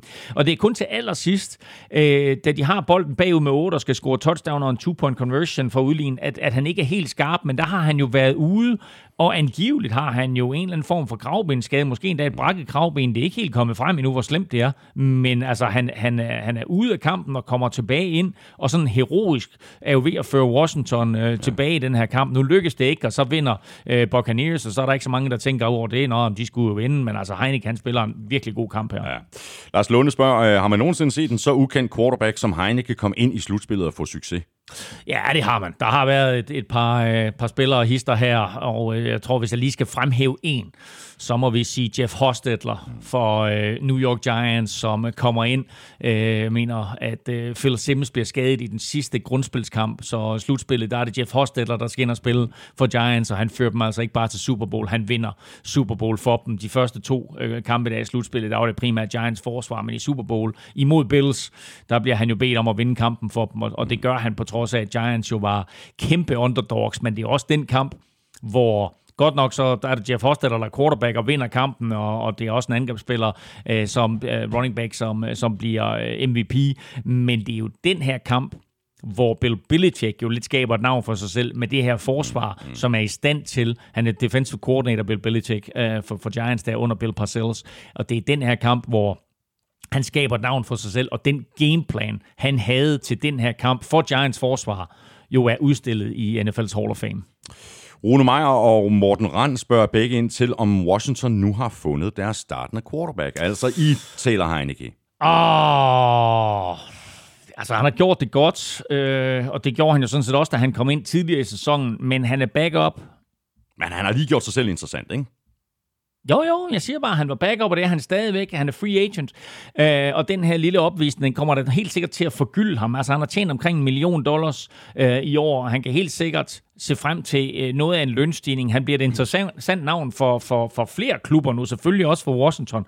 Men at han lige spiller sådan en kamp her, det gør ham ikke til jo, det gør måske til potentiel starter, men det gør ham ikke til starter på, på, på nogen måder. Så øh, jeg tror, at han bliver sådan en af de der omvandrende backups, der ikke kommer til at spille ret meget, og bare tjener en frygtelig, frygtelig masse penge, og, og kan trække sig tilbage og så tænke på, om han spillede da en uh, slutspilskamp imod Buccaneers der i, i 2020 eller 2021. Hvordan ser du øh, ellers øh, Washingtons øh, offseason? De har nogle beslutninger, de skal træffe på, blandt andet øh, quarterback-position. Altså personligt, der håber jeg jo, at øh, Alex Smith trækker stikket. Han har bevist sig selv nu. Han har bevist, at han kunne komme tilbage fra den der forfærdelige skade. Og nu synes jeg faktisk ikke, at der, der er grund til, at han skal lege ret meget mere med ilden. Nej, det kan du godt have ret i. Altså, han, han kommer tilbage øh, på mirakuløs vis fra den der grusomme skade. Øh, og så slutter han jo alligevel sæsonen skadet og på sidelinjen og uden udstyr. Øh, og problemet for ham og, og for mange andre NFL-spillere, det er jo, det er så frygtelig svært at give slip på. Øh, altså, vi kender det jo alle sammen. Øh, vi elsker jo, øh, når, når vi dyrker sport, altså så, så leger vi jo lidt, og, og, og for dem her, der er det jo bare en, en, en leg, som de bliver fyrst at betale for, men som selvfølgelig også kan koste dem både ja, nærmest øh, liv og levende og så videre, i hvert fald førligheden, øh, og det var jo også lige ved at, at, at koste ham førligheden. Øh, men selvom han gerne vil spille, og han er en fed historie, så tror jeg faktisk, at det var klogere i den her kamp for Washington at have Heineke på, Heineke på banen, end det var at have Smith på banen, fordi Heineke var mere bevægelig, og jeg tror på den lange bane, eller kort bane, om man vil, at det er klogere for Smith at trække stikket nu, og så sige, hey, jeg bevist, ja, at jeg kunne ja, komme tilbage. Ja, præcis. Og vi venter lige med at tale matchuppet mellem Buccaneers og Saints, øh, til vi har talt om øh, øh, deres kamp mod øh, Bears, men helt overordnet, så er det sådan en af de der kampe, man kun kan glæde sig til. Washington øh, kan allerede begynde at se frem mod øh, 2021-sæsonen. De har pick nummer 19 i draften. Buccaneers, de er altså videre, og de spiller ude mod vinderen af den næste kamp, nemlig Saints. Fordi Saints, de slog Bears, og det gjorde de med 21-9 i en, synes jeg, ikke videre sindsoprivende kamp. Øh, faktisk den kedeligste kamp i weekenden, synes jeg. Der gik lige lidt øh, tid før Saints-angrebet for alvor kom i øh, gear, og Bears-angrebet, de havde meget svært ved at flytte bolden. Saints defensiv linje kontrollerede fuldstændig line of scrimmage. Bears de fik kun 140 yards ind til garbage time drivet på hvad var det, 99 yards mm. til allersidst, øh, og som ikke betød noget som helst. Og på trods af de her sidste 99 meningsløse yards, så satte øh, Saints forsvar jo stadigvæk klubrekord i slutspilssammenhæng med bare 239 yards og 9 point. Altså trækker du de der 99 yards fra, ikke? Altså så er det 140 yards. Det er helt vildt som, som Saints holder Bears ja, til ja. I, i, i tre tredjedel quarter. Ikke? Uh, og så kan det godt være, at vi sidder og snakker om, at Ravens har et vildt forsvar, at Rams har et vildt forsvar, men uh, Saints forsvar skal man ikke kimse af, det er den helt store historie i den her kamp og måske i slutspillet overhovedet, fordi skal Saints langt i det her slutspil, så bliver det ikke på baggrund af Breeze, Nej. så bliver det på baggrund af deres forsvar. Ja. Saints forsvar tillod øh, seks første downs på ni angrebsserier, og af Bears ni tredje downs, der konverterede Bears nøjagtigt 0. Og øh, på angrebet, der var Saints jo øh, tilbage for fuld styrke. Øh, nice timing. Alvin Kamara var tilbage fra covid-19-listen. Det tog så lidt øh, tid, før han satte maskinen i femte gear. Han øh, gav den først for alvor gas i anden halvleg 99 øh, yards på jorden, plus to grebne bolde for 17 yards. Og Michael Thomas var også tilbage. Han fik scoret sit, var det hans første touchdown i år? Ja, det var hans første. Ja, fuldstændig crazy, ikke? Og med ham på banen, så fik uh, Deontay Harris også mere plads, og det udnyttede han så til fulde syv grebne bolde for 83 yards. Ja, og jeg må bare rose den, den offensive linje igen, fordi der var flere plays, hvor Camara han er 4-5 yards nede af banen, øh, inden han bliver rørt, og det er vel at mærke på løb op igennem midten. Øh, og så er han jo bare en, en vigtig faktor i, i kastespillet også, altså de her små dump som, øh, som, som Brief kan lave. Han er vanvittigt svær at dække op Camara, og når han så har bolden i hænderne, så får han jo altid et eller andet øh, interessant til at ske, og, og skaber første downs i nogle øh, ofte ret svære situationer. Øh, med hensyn til Michael Thomas, så er det jo super dejligt øh, at se ham tilbage, og jeg synes, at han så fedt for fight ud. Øh, og Saints har jo faktisk ikke, altså næsten ikke i løbet af den her sæson, været i stand til at have Breeze Michael Thomas og Alvin Kamara på banen nej, samtidig. Nej. Inden i søndags, der havde de taget 58 snaps sammen. Altså, de har været på banen 58 plays sammen i løbet af hele sæsonen. Øh, nu her, der, der var de tilbage, og øh, når så øh, speedsteren der, øh, Deontay Harris, han beslutter sig for, at, øh, at han også øh, lige viser, at, at han både har fart i stængerne og kan gribe bolden, så bliver det her sensangreb faktisk lidt skræmmende. Mm. Og det her, det var vel den øh, bedste kamp af Breeze, siden han kom tilbage fra sin skade? Ja, altså som sagt ikke, altså når, når du har både Camara og Michael Thomas og, og Emmanuel Sanders for en sags skyld, og Jared Cook og for før nævnte Deontay Harris, øh, og gør godt med, og alle er friske, så bliver Breeze job selvfølgelig nemmere. Um, jeg synes, han ser skarpere ud i den her kamp, og havde ikke de der udfald, som jeg synes, han har haft i de sidste tre uger, eller i hvert fald, jo det har han, men, men, men, men de er ikke så graverende. Men han leger lidt med ilden i første halvleg, ja. og er meget, meget tæt på at kaste på interceptions af, af, af to ombæringer, men, men slipper med skrækken. Hmm. Vi taler selvfølgelig uh, matchup mod uh, Buccaneers uh, lige om lidt, altså Saints Buccaneers. Uh, lad os lige tale lidt uh, Bears, og jeg siger ikke, at uh, kampen her var endt anderledes, hvis nu Javon Wims han havde øh, scoret på det der helt fantastiske kald i første halvleg. Øh, kampen kunne måske være gået anderledes. Øh, katastrofe, han ikke greb den bold. Ja, det er en kæmpe katastrofe. Og jo, kampen kunne da være gået anderledes. Altså et lækkert, lækkert trækspil, hvor Bears de øh, stiller op med Trubisky som receiver. Cordell Patterson øh, løber en reverse, vipper bolden til Trubisky, øh, der har masser af tid til at kaste, og så leverer sådan en, en, en sukkerbold, øh, høj, høj bue, dybt ned i endzonen. Ja, og ligger perfekt. Den ligger perfekt, og Javon Wims er alene, fordi forsvarsspilleren er faldet, og så taber han bolden. Det står 7-0 til Saints på det her tidspunkt. Bears kan udligne til 7-7. Og øh, i stedet for at gøre det og være helt tilbage i kampen, så er det jo en, en, en spand koldt vand i hovedet på Bears, og måske lige et vink med et vognstang til Saints om, hey, det her det er slutspil. Mm. Hvis man taber her, så er der ikke en kamp i næste uge. Nej. Så tag lige sammen, og så vind den her kamp, som I trods alt er store favoritter i, og, øh, og også er det bedste mandskab i. Mm. Men altså, When you're at the dance, there's a chance. Ja, præcis. Var det her sidste gang, vi så uh, Trubisky i Bears uniform? Åh, oh, det kunne det meget vel være. Uh, og står det til Bears fans, så er det jo nok. Men uh, vi må også rose uh, den nye offensiv playcaller Bill Laser for hans evne til at, at sætte uh, Trubisky i scene her den seneste måneds tid. Uh, hvis de bygger videre på det, øh, så er Trubisky ikke den ringeste løsning på quarterback. Øh, han er stadigvæk en meget, meget atletisk knægt. Han er blevet 26 nu. Øh, de valgte jo ikke at forlænge ham med den der femteårs option. Øh, så nu er han free agent. De kan selvfølgelig stadigvæk franchise tag ham og så videre, men principielt så kan han godt søge andre gasgange. Men sagde dog selv, øh, enten var det søndag eller også var det mandag, at øh, han gerne vil komme tilbage til Bears. Hmm. Hvordan ser du øh, matchuppet mellem øh, Buccaneers og Saints? To gamle quarterbacks over for hinanden. Har du set det der billede øh, på, på, på Twitter? Hvor er det genialt. Hvor de har kæmpe fuldskæg begge to. Ikke? Ja, hvor bliver kampen vist? På The History Channel.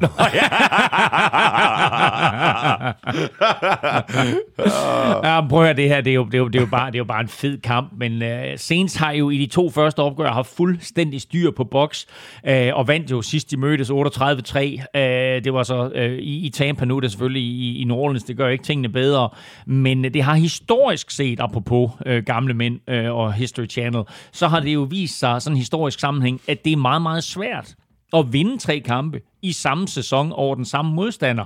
Øhm, Box har fået Antonio Brown i gang øh, for alvor, og så synes jeg, at Box offensiv linje så rigtig, rigtig godt ud imod Washington, mm. og det kan blive en meget afgørende faktor, at den offensive linje for Buccaneers får styr på den defensive linje for, øh, for, for Saints.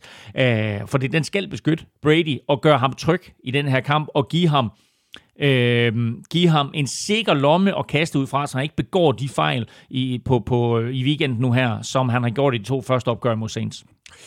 Bears sæson er slut. De har øh, pick nummer 20 i draften. Saints de bliver lige, hvor de er i New Orleans, hvor de får besøg af Tom Brady og Buccaneers. Wow! Ugen spiller præsenteres af Tafel. Så er vi nemlig fremme ved ugens spiller, hvor vi nominerede Lamar Jackson, Rams defense og Josh Allen. Nedefra, der fik uh, Lamar Jackson 19% af stemmerne. Det var jo ikke en særlig imponerende præstation. Uh, han leverede i, i den kamp, så jeg kan godt forstå, at der kun er 19%, der har stemt på ham. Rams defense fik øh, uh, 34%, og Josh Allen, uh, en af favoritterne til at løbe sted med MVP-titlen i år, han fik hele 47%. Elming, du er lyngskud Jamen, øh, jeg har den berømte sæk her, og jeg stikker hånden ned, og øh, trækker en op her. Altså, hvor mange sagde du, øh, hvor mange sagde du Josh Allen, han fik? Hvad sagde jeg? 47 procent? Ja. Jeg kan godt sige det. Øh, jeg ved ikke, om, om ham han har vundet før, men det er et navn. Måske det navn, du har nævnt flest gange i NFL-showets historie overhovedet, rigtigt? og nu får jeg lov til at nævne ham også. Han skriver, Josh Allen, streg, han er sygt god. og det er Anders Erbo Hansen. Ja, min 49er compadre. Nå, er det det? Ja, ja, ja. Som ja, jo nærmest sender svar eller spørgsmål ind til NFL-showet hver uge. Ja, det er nærmest så sikkert som armen i kirken, og øh, kæmpe stort tillykke til dig, Anders Erbo Hansen. Øh, efter vi er færdige med at optage den her udsendelse, så sender jeg dit øh, navn og adresse videre til Rookie Helle på øh, Tafel. Vi gør det her igen i næste uge. Elming og jeg nominerer tre navne på Facebook og Twitter, og, øh, og så er der bare tilbage for dig at stemme på din favorit på mailsnablag.nflshow.dk, og det gør du ved at skrive dit bud i emnelinjen, og i selve mailen, der skriver du dit navn og adresse. Og dermed er vi fremme ved lodtrækningen nummer to. Her er der også en kasse taffelchips på højkant. Det særlige ved den her kasse, det er, at vores egne chili cheese og barbecue chips er med og at det kun er dem, der støtter os på tier.dk, der har chancen for at vinde. Så der fik du lige et uh, lille ekstra argument for at støtte os, hvis du ikke allerede Og hvor mange er det, vi er oppe på der? 661. 661. Og jeg kan se det her, fordi der er jo simpelthen der er flere end nogensinde før. Ja, det er. Du er godt i gang med sæk nummer to, Elming. Det er Dejligt. Dejligt her på en tirsdag formiddag. og øh, jeg napper lige en enkelt her. Og jeg kan se, at det er en øh, støtte, der har været med siden sidste år. Fra, ja, der faktisk øh, ja, næsten ja, halvandet år, siden 23. september 2019. Og det er John Halgård. John Halgård. Eller i hvert fald Halgaard. der står J der også, ikke? ja, jo, jo. Det kunne jo også være Jens. Det er John. Eller, eller Jørgen. Det er John. J. Halgaard. Jeg finder ud af, hvad du hedder. Stort tillykke til dig. nu sidder John Halgaard og tror, han har vundet. Ja. Og det, og det er i virkeligheden Jens. Tusind tak for støtten på tier.dk. Øh, både til dig og til alle andre, der støtter os. Øh, og Halgaard, øh, du får en mail fra mig lidt senere i dag når jeg så har fået øh, din øh, postadresse, retur og dit fulde navn, så sender jeg det hele videre til de gode folk på tafel, og så øh, klarer Rookie hele resten. Så er vi tilbage i kampene. Nu handler det om øh, AFC-halvdelen, og vi lægger ud med rundens første kamp, og det var den mellem Bills og Colts, og i modsætning til øh, Saints Bears, så var det her en super underholdende kamp øh, med to hold, der begge gav sig selv chancen for at vinde. Det blev altså Bills, der trak det længste strå med en sejr på 27-24, og dermed er Bills klar til divisional-runden for første gang siden 1995. Så vi kan lige så godt begynde med et af de helt afgørende spil i den her kamp, Tobias Kryer skriver til os, hvorfor vælger Colts at gå på den så tidligt, og når de så oven i købet var foran? Det giver ingen mening for mig. Øh, der er øh, små tre minutter tilbage af første halvleg. Colts har første og goal på 4 linjen. Øh, de får et enkelt, øh, en enkelt yard, så har de anden og goal fra 3 linjen, så får de et par yards mere, så har de tredje og goal fra 2 linjen. Og her synes jeg, at Colts dummer sig.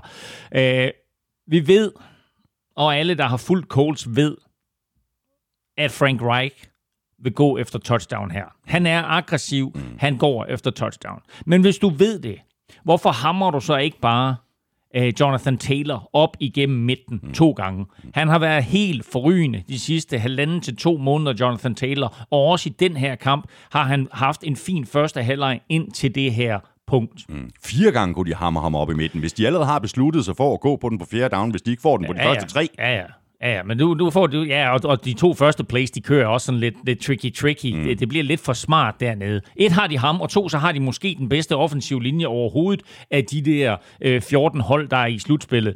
Så hvorfor ikke bare hammer Jonathan Taylor op bag ved Quentin Nelson to, tre eller fire gange, og så få, få bolden ind, mm. øh, så scorer de touchdown. Nu her, der øh, kører de sådan en sweep på tredje down, som de mister yards på, øh, og så i stedet for at stå stadigvæk dernede på 1 2 linjen så taber de altså yards og står på en 4-5 linjen og så kører de et kast øh, fra, fra Philip Rivers, som lige nøjagtigt er for lang til, til Michael Pittman. Altså, Michael Pittman kan lave et kæmpe spil her, hvis han griber den, men øh, han misser den altså, øh, og det betyder, at Coles kommer derfra uden point.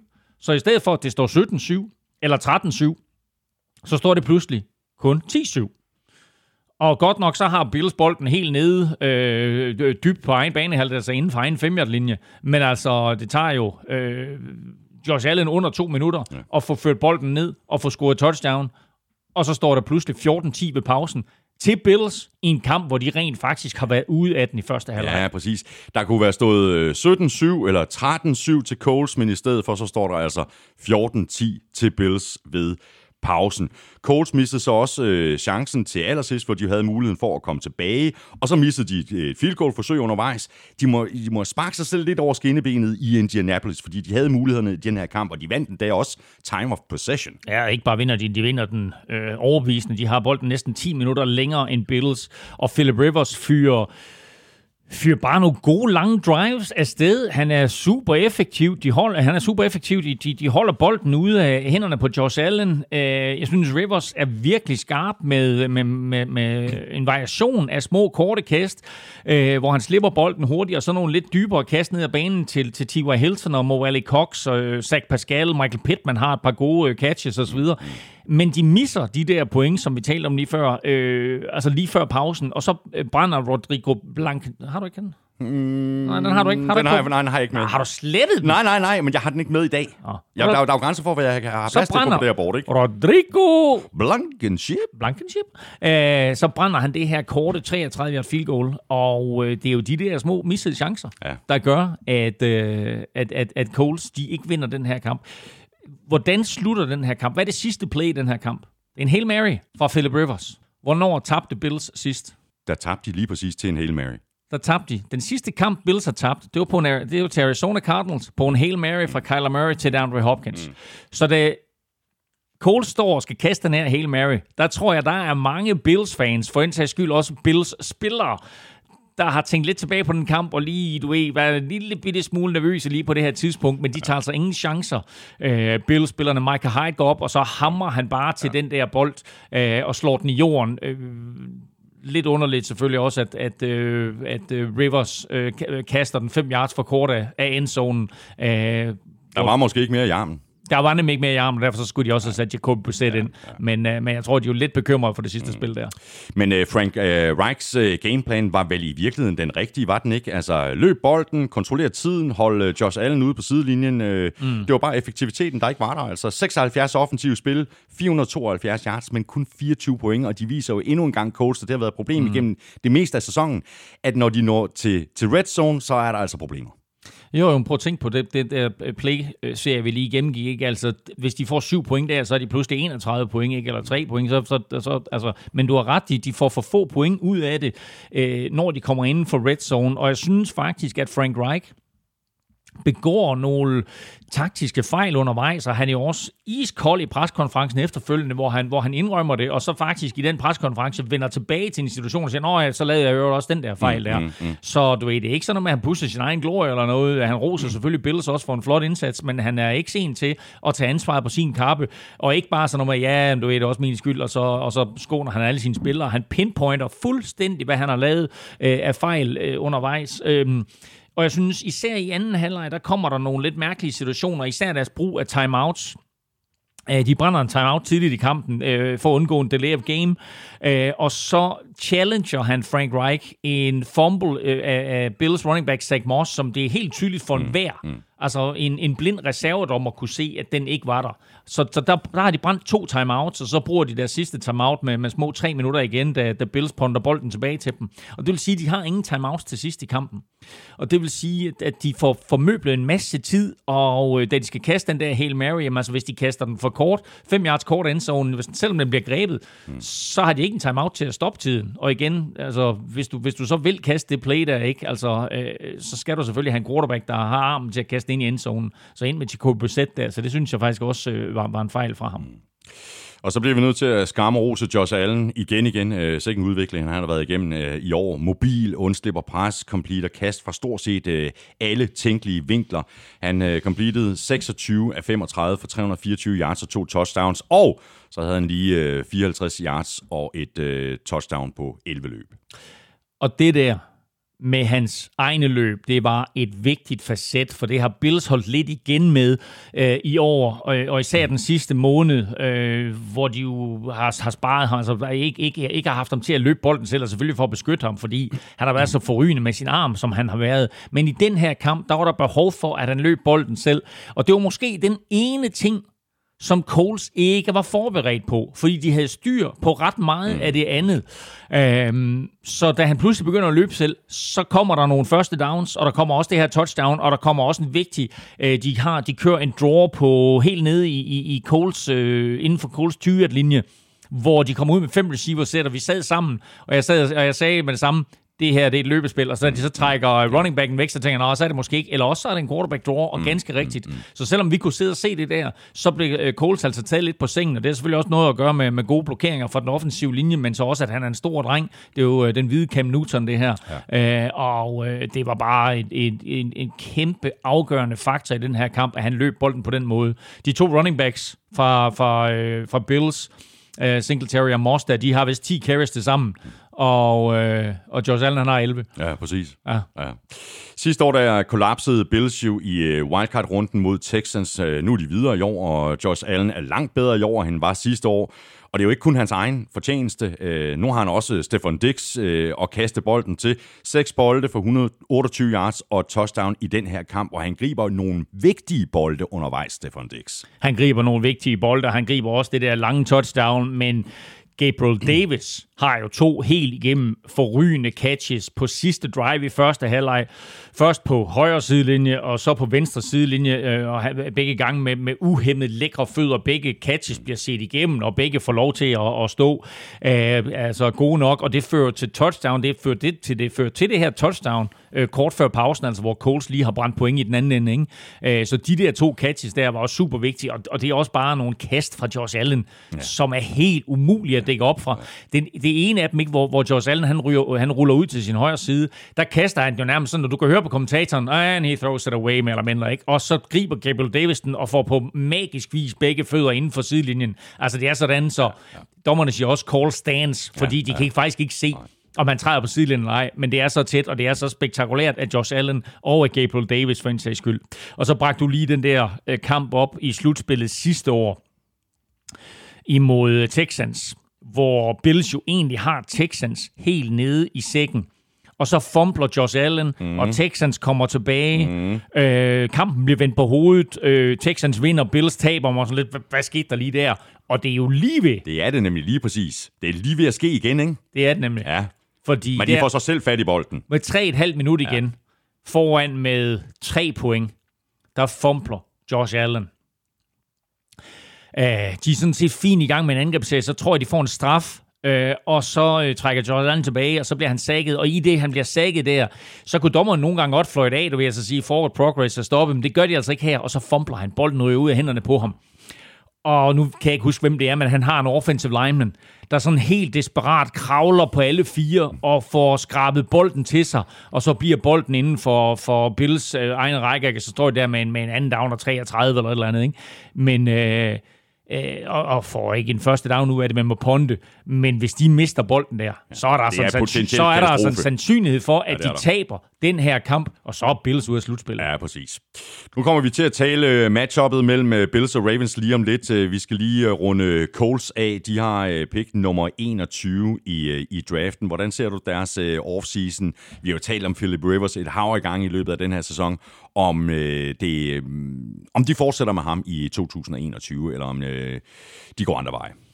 Lidt interessant, fordi den der årgang 2004 der med Eli og Philip Rivers og Ben Roethlisberger, ikke? Altså Eli har trak, trukket sig tilbage, øh, Ben Roethlisberger er måske på vej, øh, Philip Rivers øh, sidder på den efterfølgende preskonference igen, ikke? Altså Philip Rivers har altid været hudløst ærlig og øh, mega, mega øh, fed i interviews, og han siger bare, prøv at høre, normalt så gør jeg ikke sådan noget her, men jeg kunne da egentlig godt tænke mig at, at, øh, at lægge mit navn i puljen til at komme tilbage til Coles, men jeg ved det ikke helt, det kan også være, at jeg lidt skal tænke lidt over over det og så mm, videre, mm, mm. trækker man måske tilbage. Men øh, som han har spillet her, og som han spiller i den her kamp her, fordi jeg kan huske, vi havde et spørgsmål i sidste uge, om han var god, om han kun var god i medgang, mm. øh, og, og at han ikke mm. havde vundet nogle kampe for, for, for Coles, men mere havde tabt dem. Han spiller virkelig, virkelig godt i den her kamp her, og det kan godt være en lille bitte smule bekymrende for, for alle Bills-fans derude, fordi det var bare et spørgsmål om, at de skulle cruise til AFC-finalen, ja. og så skulle de møde, øh, så skulle de møde øh, Chiefs der. Ikke? Nu har de altså lige Baltimore-mandskab her i den kommende weekend, som er super giftige. Måske ikke har helt den samme kasteevne øh, i Lamar Jackson, som, som Coles havde i, i Philip Rivers her. så, så har de til gengæld noget andet. Så har de noget andet, ja. ja. Men, men jeg synes, Rivers var god i den kamp ja. her. Coles sæson er altså slut. De har som sagt pick nummer 21 i draften. Bills er videre til divisional-runden, selvom det var spændende undervejs og der får de jo altså besøg af Ravens. Så Ravens, de fik jo deres øh, hævn. De slog Titans på udebane med 2013. Og undervejs, der blev der lige øh, danset på øh, Titans logo på midten af banen som et tak for sidst. Og Lamar Jackson, han fik sin øh, første slutspilsejr, og han øh, imponerede flere gange undervejs, hvilket så også er grunden til, at vi nominerede ham til ugens spiller. Nogle af de løb, han tager, er jo fuld. De er jo ganske enkelt fænomenale. Det er det, og det touchdown, han laver der, det er jo et af de øh, vildeste touchdowns øh, i øh, slutspilshistorien. Øh, han får alle andre spillere på banen til at øh, fremstå langsomme, øh, og da han så kommer ned til mållinjen der, så kaster han sig ud over sidelinjen, og på meget atletisk vis, så nærmest vertikalt i luften, der holder han lige bolden inden for den orange øh, pylon der, ja. øh, og scorer touchdown. Det er, et af, det, det er ikke bare et af årets øh, flotteste spil, øh, fra, fra Lamar Jackson. Det er et af de flotteste spil overhovedet øh, i NFL hele sæsonen. Øh, han har øh, han har flere gode løb undervejs i den her kamp her, og han har nogle løb, øh, hvor de finder de finder et hul i Titans forsvar. De finder ud af, at øh, de fleste af de her løb, som, som Lamar Jackson og for den sags skyld RG3 og hvem der nu har været at spille quarterback der i løbet af sæsonen, de fleste af de løb, hvor quarterbacken løber op igennem midten, mm. det foregår øh, mellem guard og center. Men det var ligesom om, at de lige rykkede en tak længere ud, så hullet kom til at ligge mellem guard og tackle. Mm. Og da de først gjorde det, så havde Titans ikke noget modsvar. Nej. Det kunne de simpelthen ikke dem op for det løb der. Og ud af det play, der kom der rigtig, rigtig mange store løb fra Lamar Jackson. Øh, og også det sidste løb i kampen for ham, jo, som skaffer første down på et tidspunkt. Hvis Titans kan stoppe dem og få bolden tilbage, så er der en chance for, at de kan vinde kampen. Ja, det er spillet efter Marcus Peters uh, interception, du taler om her, ikke? hvor han uh, netop løber ned af, af, af sidelinjen, viser modenhed, spilforståelse, fordi han bare lægger sig ned inbounds, så, så tiden den kan fortsætte med at gå. Ja, altså... Øh det er, det er bare så klog spiller. Der er ikke nogen tvivl om, at, at øh, han har fået en, en venlig henstilling fra, fra headcoachen om, at øh, husk nu, at sidelinjen øh, er ikke din ven. Øh, det, det, ofte et udtryk, man bruger om forsvarsspillere, hvis de skal stoppe en modstander der. Husk, sidelinjen er din ven. Men øh, det er den altså ikke her i Lamar Jacksons tilfælde. Der skal han bare blive inbounds. Ja, ja. Så meget, meget klogt, så smider han sig ned, da han har skaffet første down. Ravens var jo lige ved at begå øh, samme brøller som sidste år og kom for langt bagud i den her kamp, øh, fordi det jo kan skubbe til deres øh, offensive gameplan. De var bagud med, med 10-0 efter første kvartal. Det kunne sagtens have været 14-0, øh, hvis ikke det var fordi, at øh, Ravens fik stoppet Titans i red zone, og de måtte nøjes med et field goal. Der var så lige en periode, hvor det virkede til, at Ravens glemte, hvem de er. Øh, de er først og fremmest et løbehold. Øh, mm. Det var en, det var en, en, en skidt Altså nu har vi lige siddet og skamros Lamar Jackson, men det var en skidt interception, han kastede. Det indrømmer øh, han så også selv efter kampen. Ja, jamen, altså han laver den her ene fejl i kampen, hvor, hvor han kaster en interception, fordi han ikke får lagt kastet ud på den rigtige side af sin receiver. Han får lagt den lidt for meget i midten af banen, smider han den længere ud, jamen, altså, så løber receiveren under den, og så kan cornerbacken ikke nå det over. Men, øh, men derefter så tager Lamar Jackson jo sagen i egen hånd og, og spiller fuldstændig fejlfrit resten af vejen. Øh, og så skal man også huske på, at det her det er Lamar Jacksons tredje år i ligaen. Han har været i slutspillet alle tre gange. Mm. De er blevet slået ud i første kamp de to seneste år. Her får han sin første sejr øh, i playoffs. Og nu er der bare gået hul på bylden, og så må vi se, hvor langt det bærer dem. Ja.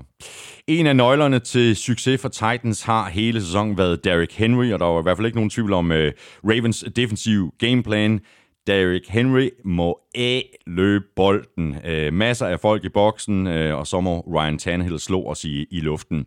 Christian Norbæk skriver til os, jeg har selv set et hold takle bedre end det Ravens gjorde mod Derrick Henry. Det var den helt store nøgle til deres sejr, sammen med Lamars ben af Jini. Ja, altså selvfølgelig, selvfølgelig er vi det. Altså, øh, Ravens, de var klar på den her udfordring øh, og havde en god gameplan, som de jo egentlig kun kan udføre, fordi de er så skarpt besat øh, nede bagved, altså de bagerste glæder, og Marcus Peters, Marlon Humphrey, Chuck Clark med flere, øh, gav jo Tannehill nogle meget, meget, meget små vinduer øh, og, og, og presse bolden ind i. A.J. Brown har et par lækre catches, men, øh, men, men mens Corey Davis han ikke griber en eneste bold, øh, og så på meget mystisk vis jo øh, i anden halvleg forsvinder helt, altså står på sidelinjen med sin hjelm i hånden, og øh, der har ikke rigtig været nogen meldinger om, om han var skadet eller hvad der sker, men altså han, han, han griber ingen bolde i den her kamp, øh, og samtidig så havde Ravens jo styr på både Derrick Henry og også på Ryan Tannehill, mm, mm. når han løb selv. Så det er faktum, at de kunne tage, tage, tage Derrick Henry ud af kampen på den måde, og så at, at uh, Lamar Jackson kunne løbe på den måde, da de først fik justeret. Det er klart, det var kampafgørende. Ja, præcis. Titans de fik kun 209 yards på angrebet, og de var kun 4 af 12 på tredje down, og altså 18 løb til Derrick Henry, 40 yards. Det er, det er ikke ret meget. Nej, det er det ikke. Og øh, altså, de, øh, de burde jo nok have, have brugt øh, Derrick Henry noget mere, og især synes jeg også på de her korte situationer, som, som opstod i løbet af kampen. Altså to gange på ret afgørende momenter der kaster de bolden incomplete på tredje down og to. Øh, altså det er fint, hvis man har etableret løbet og viser, at man kan og vil løbe bolden. Men når Titans pludselig er gået væk fra deres normale gameplan, øh, så er det jo ikke en overraskelse, når de kommer ud og kaster. Og det er jo lige ved, at det havde været en større overraskelse, hvis de har løbet bolden her. Og vi ved jo, at Derrick Henry øh, skal have bolden 25 gange, 30 gange, måske flere gange i løbet af en kamp, for at han går rigtig ondt på forsvaret. Øh, og får han det, så skal han nok også nok break en eller to i kampen. Men sent i kampen. Men Titans på en eller anden måde, jeg ved ikke om de panikker, men de går i hvert fald væk fra den her gameplan, ja. hvor det er ham, der er omdrejningspunktet. Fordi den er jo tæt, som de gerne vil have det. Men de formår ikke på noget tidspunkt at give ham de der carries, der kan gøre forsvaret trætte. Så i bund og grund synes jeg, at Titans glemte det er sådan en helt grundlæggende filosofi. Ja. Sløjfe på øh, Titans og Mike Rabels sæson. Øh, de kom længere i slutspillet øh, sidste år. Ja, de slog Ravens ud af slutspillet sidste år. De var i AFC-finalen og foran mod 18 mod, mod, mod Chiefs. Men her, der slutter sæsonen jo øh, ret skuffende for dem.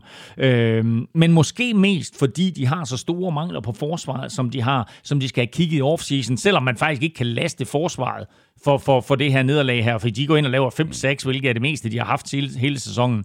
Man kan vente den om, og så kan man kigge på Ravens og så sige, hvad lærte de af slutspillet sidste år? Jamen, de lærte, at de skulle have noget hjælp på den defensive linje, så de går ud og henter Calais Campbell og Derek Wolf, og de to har jo begge en helt igennem forrygende kamp, hvor de er med til at stoppe Derek Henry. Uh, så så, så øh, sidste års slutspil og nederlaget der, blev jo faktisk lidt afgørende for, at Ravens de fik revanche i den her kamp. Og hvordan ser du så matchuppet mellem uh, Ravens og Bills? Endnu en kamp, som vi bare kan glæde os til. Prøv at høre. Endnu en super fed kamp. Måske faktisk den fedeste af kampen. Altså, de, er jo alle, de, er jo alle, de er jo alle fire virkelig fede kampe, men det her det er nok den kamp, jeg glæder mig mest til. Uh, Bills mod Ravens. Altså, det bliver jo nærmest ikke vildere. Og så med to af de unge quarterback-stjerner mod hinanden, begge draftet i første runde i 1998. Øh, 1998. Ja, I, øh, i øh, hvorfor, hvor fanden, hvorfor, hvorfor siger jeg 1998? Hvad er de født i 1998? Nej, de er begge to draftet i 2018, og det er jo den der draft, hvor øh, Baker Mayfield gik nummer et. Øh, og det vil sige, nu er der altså tre quarterbacks fra den draft blandt de sidste otte i årets slutspil. Titans kom altså ikke videre i år. De har pick nummer 22 i draften, Ravens er videre, og de spiller ude mod Bills. Og så mangler vi bare Browns sejr på 48-37 over Steelers 48 37 har der fuck. Men uh, turnovers will kill you, og det var i høj grad turnovers, der kostede Steelers chancen for overhovedet at gøre sig gældende i den her kamp. Skidt, skidt start af Big Ben og angrebet fra det allerførste snap i kampen, og det blev bare ved og ved Hele første kvartal var en regulær katastrofe, og Browns førte med 28-0 efter det første kvarter. Altså, øh, Cleveland sparker kampen i gang. Steelers har bolden 14 sekunder senere, der er Steelers bagud 7-0. Øh, første shotgun snap fra center Marquis Ponzi sejler hen over hovedet på Big Ben, og Big Ben han er små 2 meter høj, og øh, vel sagtens 3 meter, når han stikker en lap i vejret, og den der, den sejler altså hen over hovedet på ham. Øh, den får Browns fat i, den bliver lige sparket til den, eller, eller ramt den ned omkring mållinjen, ruller ind i endzonen, Browns får fat i den, touchdown, og øh, det her, det var jo bare starten på en fuldstændig vanvittig, og i øvrigt rekordsættende første kvartal, fordi de der 28 point er det meste et hold ja. nogensinde har scoret i, øh, i, i første kvartal. Tre turnovers og et punt i første kvartal for, øh, for Steelers, som Browns gjorde sig fire touchdowns. Øh, og øh, når jeg siger, det er flest point scoret i NFL's slutspil, så er det altså ikke i Super bowl så er det ever, ever. Mm-hmm. Altså helt tilbage til 1920. Så Browns er der for alvor stemplet ind i slutspillet Ja, det må man sige, at de må, Browns fans må have siddet og, og, og knebet sig selv i armen undervejs i, i det der første kvartal og tænkt, det er da helt vildt. Jamen, for, et, det første... Et, et det, og så har de stadigvæk, og jeg tror også, at kommentatoren, var det, var det Tony Romo, han pointerede på et tidspunkt, de tror stadigvæk ikke på det. Nej, nej, og med god grund. Jo. Ja, præcis, men de var jo også, altså, du, du har alle de her fejl, som Steelers, de, de begår, og så er det jo vigtigt at kunne udnytte fejlen. Ja. Og det gjorde de jo. De udnyttede jo alle fejlene. Og det var, og det, var det, der var vigtigt. Ja. Det var, at, at de øh, jo ikke bare fik de her turnovers, men at de virkelig løb bolden godt. Baker Mayfield kastede bolden godt. Det der touchdown til Jarvis Landry er jo super vigtigt hvor han på, er det en anden, anden og 8 eller 3 og 8 eller et eller andet, øh, sådan set kaster en slant til Jarvis Landry, som han griber, og så løber 40 yards til endzonen. Øh, og det var bare sådan endnu sådan et, et, et søm i den der Steelers lige kiste, ja. fordi de tænkte, oh, okay, fint nok, vi skal nok komme tilbage. Men altså, inden de fik set sig om, så var de bagud 28-0 Steelers. Og øh, selvom de var tæt på at komme tilbage, mm. så er det mm. trods alt en, en øh, rimelig stor føring, som man skal ja, på de ja, sidste tre og de, og, de kom, og, og de kom altså ikke tættere på en, en 12 point. Øh, selvom man, øh, man havde en, en, lidt en fornemmelse på et eller andet tidspunkt, at, at de måske godt kunne, kunne overraske og, og komme tilbage i den her kamp. Der var faktisk flere, der stemte på uh, Ben Roethlisberger til ugen spiller, altså for Browns uh, fire interceptions uh, af Roethlisberger i den her kamp. Og så kan det godt være, at, uh, at Steelers angreb havde uh, visse udfordringer, især i begyndelsen af kampen, men nok så vigtigt, så havde Steelers forsvar jo heller ikke ligefrem deres bedste dag. Det virkede næsten som om, at Browns de kunne score sådan mere eller mindre, når de ville eller gad. Ja, i hvert fald i starten af kampen. Og, altså der i første kvartal, der scorer Kareem Hunt jo to gange. Jarvis Landry scorer på det der før, jeg touchdown, jeg talte om før.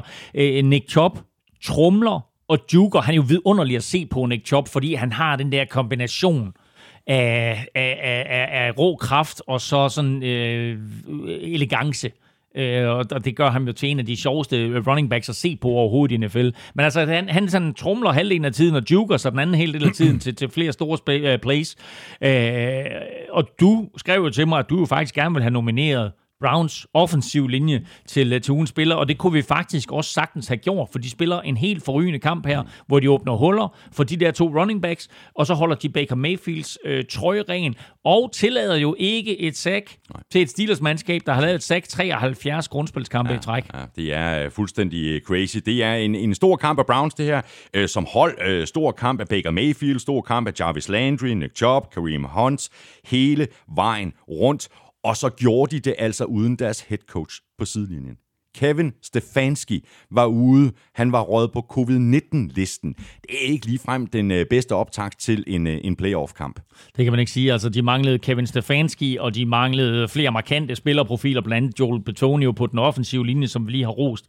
Øh, og øh, reglerne for, for NFL er jo sådan, så Kevin Stefanski jo ikke på nogen måde måtte blande sig, så han har jo gået rundt hjemme i stuen der med armene højt hævet over hovedet, da de var foran 28-0, og så har han nok øh, gået sådan og lidt og, og, og reddet sig i håret, da, da Steelers var ved at komme tilbage, men det hele det ender jo godt, og nu er Kevin Stefanski tilbage på sidelinjen, når de skal møde Chiefs, og det samme er Joel Betonio, og det samme er cornerback Denzel Ward, mm. som jo heller ikke var med i den her kamp, og han bliver i hvert fald vigtig, fordi øh, der var mange free receiver i den her kamp, og, og selvom Browns vinder det her opgør her, så kan de ikke være tilfredse med den måde, som, som de bagerste geleder spillede på. Hvad siger du til uh, playcalling fra Steelers side? Uh, der var flere lidt uh, løjerlige beslutninger undervejs. Hvad med Tomlins beslutning om at ponte i begyndelsen af fjerde kvartal nede med hvad var stillingen på det tid? 35-23. Med 12, ja.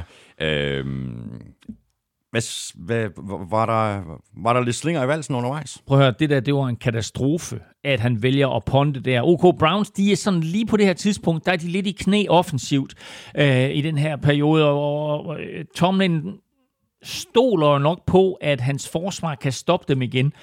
Men Steelers har al momentum her. De, er, de har været bagud med 28, nu er de pludselig kun bagud med 12. De står på, på, på, på Browns banehalvdel, har fjerde down og en. Får de første down her, så kan jeg godt love dig for, at der er Browns-spillere, der begynder at få nervøse trækninger, og de der 26 år uden en slutspilsejr, de vil pludselig stå meget, meget klart for alle holdets fans. Øh, nu ponder Steelers i stedet for, jeg tror, at Kevin Stefanski, der headcoachen derhjemme, at øh, han har øh, siddet og, og, og takket de højere magter for, der er der ikke nogen tvivl om, at han også godt kunne mærke det. At han godt kunne mærke den der enorme momentum, som Steelers de har. Altså hvis de får første down her, og scorer og pludselig er bagud med fem kun, Altså forestil dig, hvad det vil have gjort ved den her kamp. Nu får Browns bolden, og som du siger, så scorer de her øh, Browns igen på et touchdown til Nick Chubb. Det er sådan en lille screen pass til Nick Chubb, som han så tager hele vejen til, øh, til, til, til scoring. Men det drive efter det punt fra Steelers er så vigtigt for Browns, fordi det beviser, at det var ikke tilfældigt, at de er foran. Det er ikke tilfældigt, at de er på vej til at slå Steelers ud af det her slutspil. De var klar til den her kamp offensivt og til dels defensivt. Mm. Øhm, og Baker Mayfield fører dem stille og roligt ned af banen, og på det der spil der, ikke, der lokker han lige forsvaret ind, vipper den til Nick Chubb, der får en god blokering, og så ellers bare viser, at øh, han ud over det her med, at han kan trumle og han kan juke, så har han altså også god fart i stængerne. Ja. Den her afslutning på sæsonen for Steelers, den må gøre, gøre ondt ude af slutspillet på den her måde, og så har de tabt fem af deres seneste seks kampe. Øh, de har tabt øh, til øh, Browns lillebroren to kampe i træk. Hvem husker på, at Steelers på et tidspunkt var 11-0? Ja, det går nok vildt. Øh, også fordi de netop var 11-0 og startede på den her måde her. Øh, jeg siger ikke, at en spiller er afgørende, men det her Steelers-mandskab, og især forsvaret, ændrede sig markant, synes jeg, da Bud Dupree han blev skadet. Mm. Øh, han har altså været savnet. Øh, de har andre øh, skader også på middle linebacker, som de heller ikke har været stand til at overkomme. Øh, det ændrer jo ikke det faktum, at det er sådan, at, at, at Ben Roethlisberger går ud og kaster fire interceptions her. De har tre turnovers mm. i første øh, quarter alene. Men det er bare et Steelers-mandskab, som toppede i september, oktober, november. Mm, det er der, man ikke skal toppe. Og glemte, at det er i ja. december januar, at man skal toppe. Uh, jeg synes, at, at det var overraskende i den her kamp, de fejl, som Steelers begik. Øhm, helt tydeligt, at, at Ben Roethlisberger kastede mange af sine bolde for højt. Det udnyttede Browns selvfølgelig til et par interceptions. Men jeg synes også, at det var lidt overraskende, hvor nemt Browns havde ved at flytte bolden på det her Steelers-mandskab. Og jo, hvor, hvor, øh, hvor nemt, eller hvor effektivt, vil jeg hellere sige, ikke nemt, hvor effektivt Browns tog TJ Watt ud af kampen. Altså, du ser TJ Watt en gang i den her kamp, og det er, at han laver en tackling bag line of scrimmage på en running back i modsatte side, som er et super flot play af ham. Men du ser ham jo ikke inde og lægge pres på Baker Mayfield, og hvis han gør, jamen altså, så er det, hvor han har en offensive lineman mellem sig og Baker Mayfield. Så en, en, en flot kamp af Browns, og en øh, meget, meget skuffende afslutning på sæsonen for Steelers. Det må man sige ja til. Spørgsmålet er, hvad Steelers de skal have fokus på her i offseason. Nu har vi talt øh, Ben Roethlisberger, øh, og sat spørgsmålstegn ved, om han fortsætter eller mm. stopper. Eller... Ja, ja, altså, øh, der er jo, øh, altså, han har ikke meldt noget klart ud. Øh, angiveligt så har øh, center Marquis Ponzi meldt ud, at han vælger øh, at stoppe karrieren. Øh, der er et hav af spillere på det her Steelers-mandskab, der er free agents, øh, eller måske har for store kontrakter til Steelers, de kan forlænge dem, og så videre, så det kommer til at blive et markant anderledes Steelers-mandskab, vi ser til næste år. Hvis Big Ben trækker sig tilbage, så ved vi, at Marquis Ponzi også trækker sig tilbage. Marquis Ponzi har været ude at sige nu, altså centeren der, han har været ude at sige, at, at øh, han trækker sig tilbage. Det betyder ikke nødvendigvis, at Big Ben trækker sig tilbage, for jeg kunne godt forestille mig, at Roethlisberger, han vil tage en øh, sæson mere. Men øh, han så træt ud i december, og øh, selvom han går ud og kaster for 502 yards i den her kamp, hvilket i øvrigt er næst flest yards af en quarterback i NFL-slutspillet. Ved du, hvem der har flest? Mm, nej.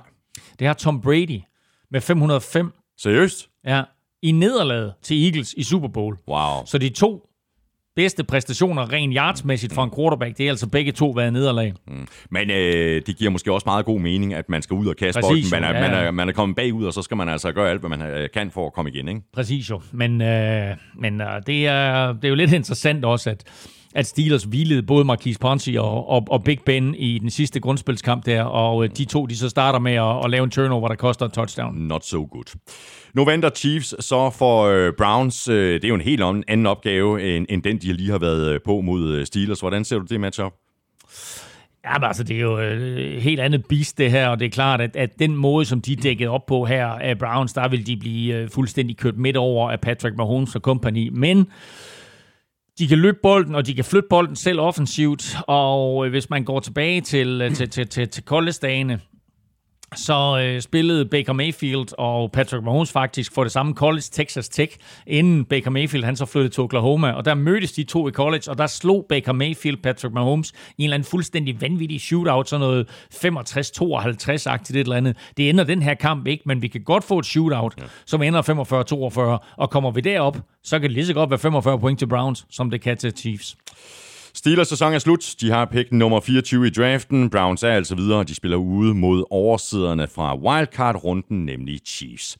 Og hvordan har man det så egentlig lige nu som Browns-fan? Det forsøgte øh, Mr. Elming at finde ud af i aftes, altså mandag aften, da han ringede til Australien, fordi i Australien, nærmere betegnet i Melbourne, der bor en mand med 101 landskampe på CV'et, Vel at mærke øh, i almindelig fodbold, altså med sådan en, en rundbold. Ikke desto mindre så er den øh, tidligere landsholdsmålmand Thomas Sørensen kæmpe Cleveland Browns-fan. Og det kan godt være, at han bor down under, men han var helt på toppen, da han talte med Elming. Jamen altså, jeg har haft sådan en, en dejlig dag til at ligesom, få det til at synke lidt ind, og, og, og klokken er 10 om aftenen nu her, og det har været en fantastisk dag. Hvor, altså, du, du bor i Melbourne nu. Hvordan, sådan en, en, en nattekamp der mellem Steelers og Ravens, hvornår bliver den spillet din tid? Ja, nu var det jo Steelers og Browns, øh, hvis vi, det, det, som... ja, det er rigtigt, ja. Nå ja, min fejl. Jamen altså, det er jo sådan en øh, dejlig direktørtid der klokken øh, 11.15, så, øh, så du ved, man kan få morgenskaffen, og så kan man sætte sig til rette, og, og det er lige før, man også kan knappe mølle op, selvom jeg ikke gjorde det. Det er, det er en dejlig tidspunkt. Det er ikke øh, sådan noget, der forstyrrer nattesøvn. Du er i din god ret til at knappe en øl op, eller, eller noget, der var bedre end det, fordi Browns vinder. Fortæl mig lige, øh, hvad, hvad, hvad der gik gennem hovedet på dig, især efter den der første quarter. Jamen altså, øh, altså man, man, man igen håber på det bedste og frygter det værste. Altså, øh, nu har jeg været Browns-fan i, i 13 år, og, og du ved, øh, det er jo det, der har fulgt øh, Browns og generelt sport i Cleveland. Det har jo været de her lige ved og næsten, og, og altid finde en eller anden måde at, at tabe kampene på, på mærkværdig vis. Øh, så så det, man sad sådan lidt med åben mund, og øh, altså specielt efter den der første snap, øh, hvor Pouncey han... han øh, serverer et touchdown, øh, og så egentlig, øh, jamen altså selvfølgelig de der interceptions, og, og, og at vi scorer på, altså vi udnytter alle de her øh, fejl, som Steelers starter med at lave. Øh, altså så, så, så, så det var jo en kombination af, af Steelers, der selvfølgelig ikke var, var klar, og så selvfølgelig også, der, der var øh, totalt skarpe. Øh, slå en NFL-rekord øh, med, med 8, altså 28 point i første kvartal øh, nogensinde. Det, det er rimelig imponerende, og jeg, ja, jeg ved ikke rigtig, hvad... Jeg, jeg, det var sådan lidt i drømmeland i hvert fald. First things first her. Altså, du har været Browns-fan i 13 år. Hvordan faldt du for Browns? Hvorfor var det lige Browns, du skulle være fan af? Jamen det var sådan det, altså jeg har altid været interesseret i NFL, og, og så da jeg spillede for Aston Villa, der blev klubben købt af, af Randy Lerner, øh, som vi så fandt ud af også øh, ejede Cleveland Browns på det tidspunkt. Øh, og han inviterede os over øh, til en turné over i USA, og der var vi i Cleveland og var ude på træningsanlægget og var med til sådan en, uh, en barbecue, inden uh, spillerne de skulle starte uh, training camp. Uh, og vi fik en hjelm og en trøje, og, og der, der besluttede jeg mig ikke, at sige, lad mig, uden egentlig at vide uh, noget som helst om Cleveland egentlig, Nå, ved du hvad, det er dem, jeg skal støtte. Uh, og så har jeg jo så stille og roligt fundet ud af, at uh, det var ret lang tid siden, de her var gode, og, og så jeg har lidt lidt og har måttet høre for en masse ting, men jeg har været meget lojal og, og, og har fulgt dem i tygt og tønt øh, lige siden. Øh, har selvfølgelig grædt mere, end jeg har, jeg har jublet, men øh, forhåbentlig er, er vi på vej den rigtige vej. I dag var en stor dag i hvert fald. Og jeg så dig lægge et billede op på de sociale medier. Nu siger du, du fik en trøje dengang. Jeg ved, ud fra det billede, du lagde op, at du har en anden trøje nu. Hvad er det der for en trøje? Ja, men jeg er stor fan af, af Nick Chubb. En, en, en, bare en, en, en mand, som ikke siger mange ting, men øh, man arbejder hårdt og er en holdspiller vil give alt for, for holdet, og, og det er sådan et eller andet sted også noget, jeg kan, altså som jeg var som, som sportsmand, så det har jeg stor respekt for, og så er han selvfølgelig en af de bedste running backs i, i ligaen. Det er absolut min favoritspiller. Nu venter der en uh, svær opgave. Browns skal på besøg hos Kansas City Chiefs, de forsvarende Super Bowl-mester. Hvordan ser du det opgør?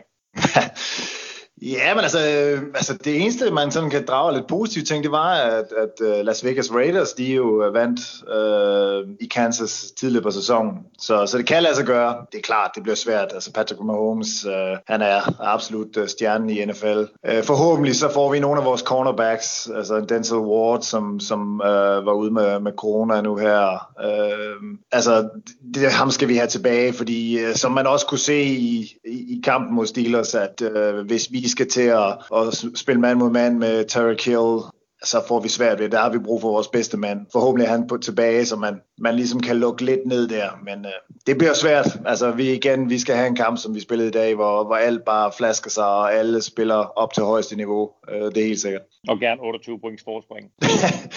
kan vi starte med det? Er det noget, vi sådan kan få serveret?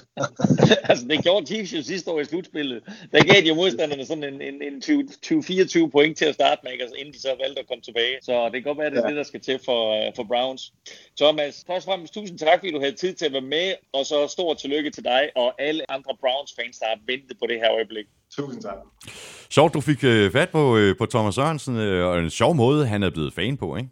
Helt sikkert. Jeg synes, det var, en, det var en fed historie, det der. Jeg havde selvfølgelig glemt det der med, at, øh, at Aston Villa øh, på et tidspunkt også, også, også, øh, også vejet af Randy Lerner. Øh, nu er der kommet ejer, nye ejere til i, øh, i, i Browns sammenhæng, og nu har de jo så fået deres, deres første slutspilsejr her. Langt om længe, ikke? Og efter ja, mange ja. forskellige tiltag og så videre. Men jeg tror, at, øh, at det allervigtigste, der er sket for Browns, det er, at de har fået Kevin Stefanski ind, hvor har han været en utrolig vigtig øh, mand i hele den her opbygning af den succes, vi ser med Browns i år nu. Og vi ser frem mod øh, Browns øh, næste kamp, og altså øh, divisional-runden lige om lidt, når vi skal have sat vores picks. Vi skal også have nogle svar i quizzerne. Først så skal vi lige omkring det her tilbud fra BookBeat.dk, som jeg nævnte ganske kort i begyndelsen af udsendelsen. Og hvis du benytter dig af tilbuddet på BookBeat.dk-NFL, så får du altså en måned fuldstændig gratis. Og hvis du ikke kender BookBeat.dk, så er det altså en digital abonnementstjeneste for lyd- og e-bøger, som du kan få adgang til på øh, enten din øh, mobiltelefon eller på din øh, tablet, og du kan fuldstændig selv vælge, om du vil streame eller downloade. Du kan vælge mellem tre forskellige pakker. Der er basispakken til 79 kroner om måneden, med den, der kan du lytte i op til øh, 20 timer hver måned. Med standardpakken, der får du helt op til 100 timers lytning. Den koster 109 kroner. Og med øh, premiumpakken til 149 kroner om måneden, der får du øh, adgang til ubegrænset lytning og læsning af altså mere end 200.000 bøger. Lige nu, der kan du altså få den første måned fuldstændig gratis, hvis du går ind på bookbeat.dk-nfl.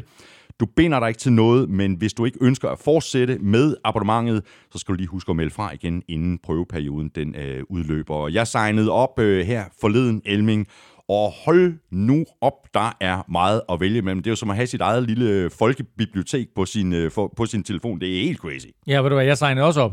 Og øh, jeg gik i gang allerede i går, så jeg er i gang med at, at, at lytte til min første bog. Jeg har lyttet til en masse podcasts, øh, og, og lyttet til en, en, en masse andre øh, forskellige enheder og ting også, og så videre. Ikke? Men det her det er faktisk første gang, jeg har sådan en bogtjeneste. Og det her det er fedt. Mm. Det er, for jeg kan godt mærke, at det her det er sådan noget, jeg kommer til at, at, at bruge en hel del af. Og der ligger jo faktisk et par NFL-bøger derinde også. Så jeg har fundet en frem til dig her. Ja, er det din egen? Nej, den, jeg, jeg kunne ikke finde den. Den ligger ikke derinde. Det er da en af de eneste bøger, som de ikke har, så. Det, det, altså, jeg skal også have fat i dem og høre, hvad der sker. uh, men nej, men den her, det er meget sjov, fordi uh, lige om lidt, der skal vi jo til quizzen. Og den her, den hedder faktisk The NFL Rules Quizbook. Ah, Og der er x antal mange spørgsmål, men uh, lad os sige det på den måde, de bliver sværere og sværere. Fordi nu får du lige de tre første spørgsmål her. okay, det er, så, det er så nogen, som man skal kunne svare på, eller Ja. Øj. How many players are on the field for each team in a football game? Nå, hvad?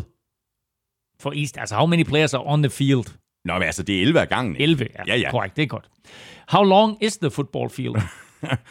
Øh, 100 yards. Altså, og så end plus endzone. Så den er hvor lang? Øh, 140. Nej, 120. 120. Kæft. Jeg siger, det er nemt, det er, du, du er helt væk.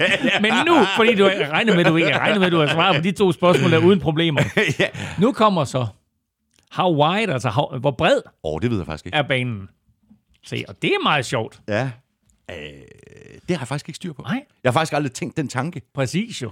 Så øh, hvor mange af jer, der sidder og lytter med derude lige nu, ved, hvor bred er en fodboldbane?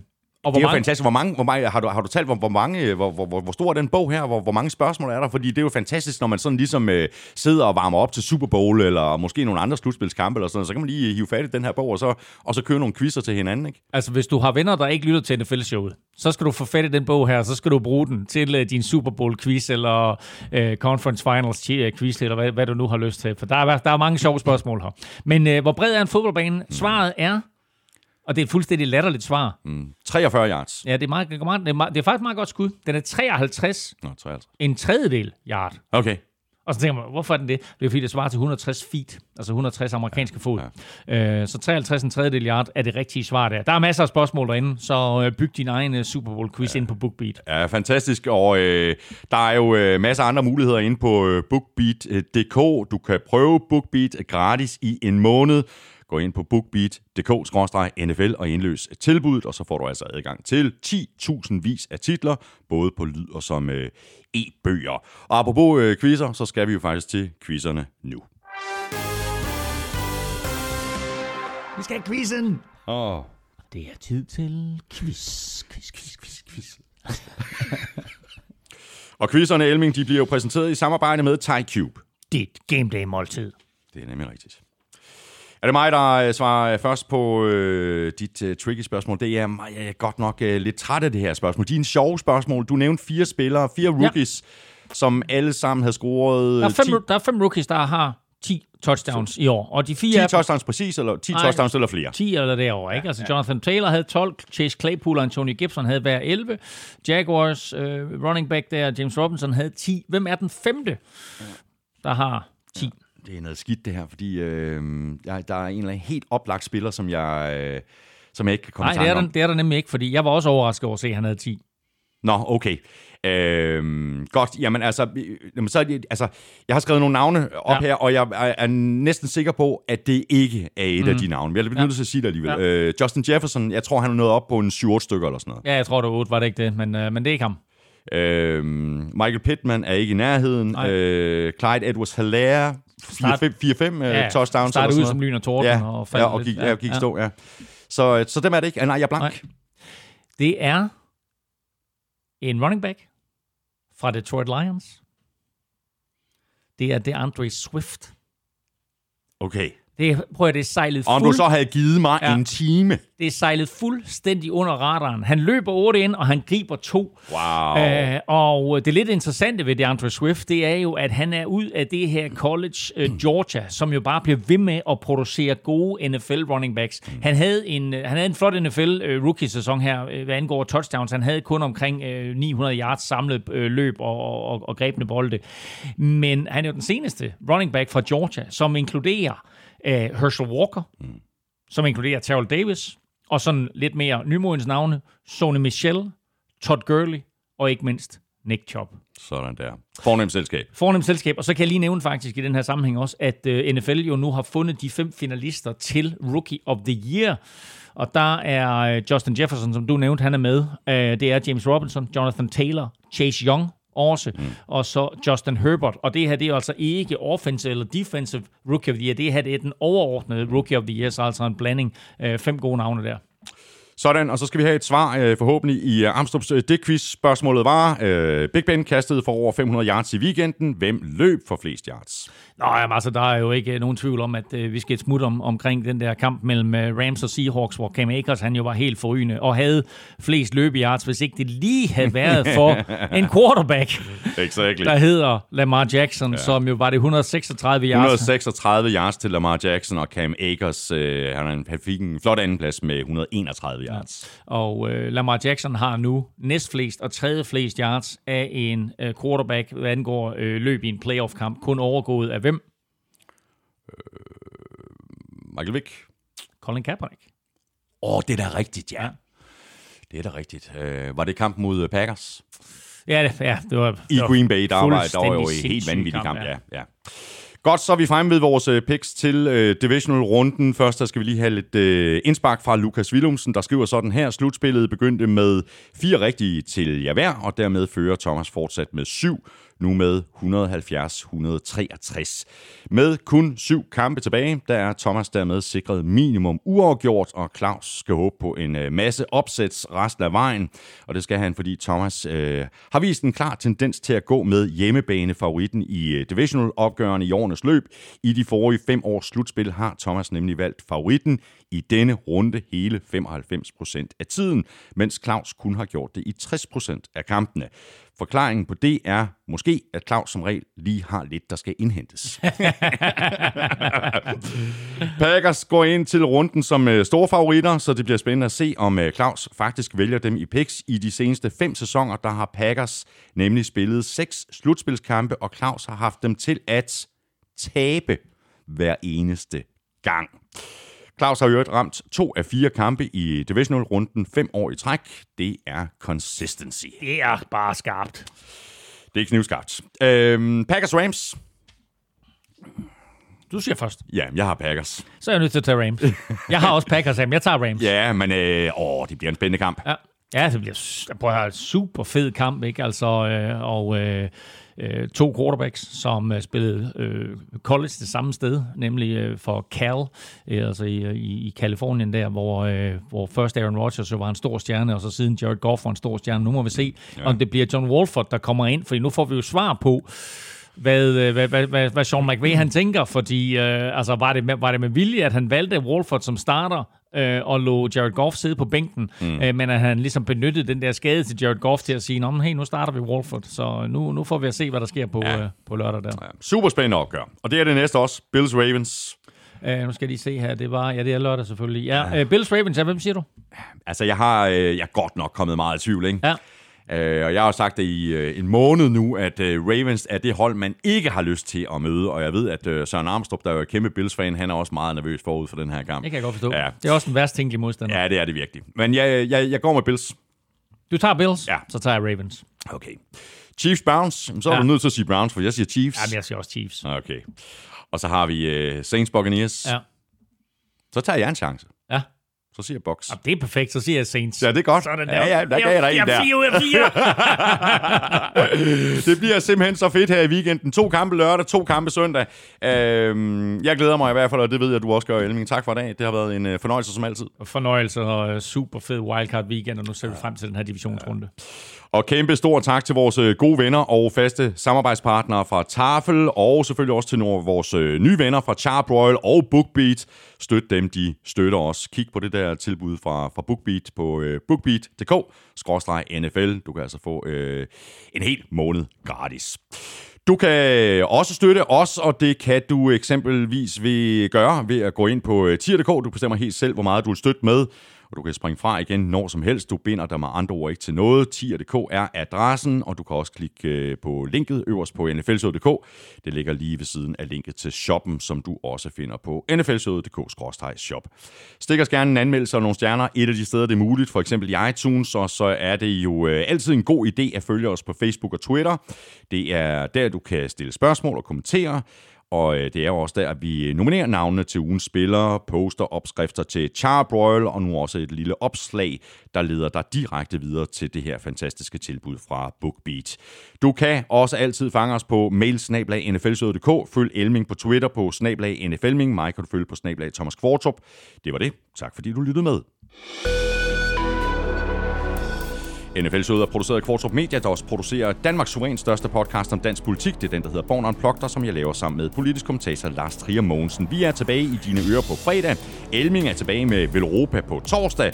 Og så er Elming og jeg ellers tilbage med meget mere NFL-showet i næste uge. Ha' det godt så længe. Ha' et fortsat godt slutspil. Hot odds.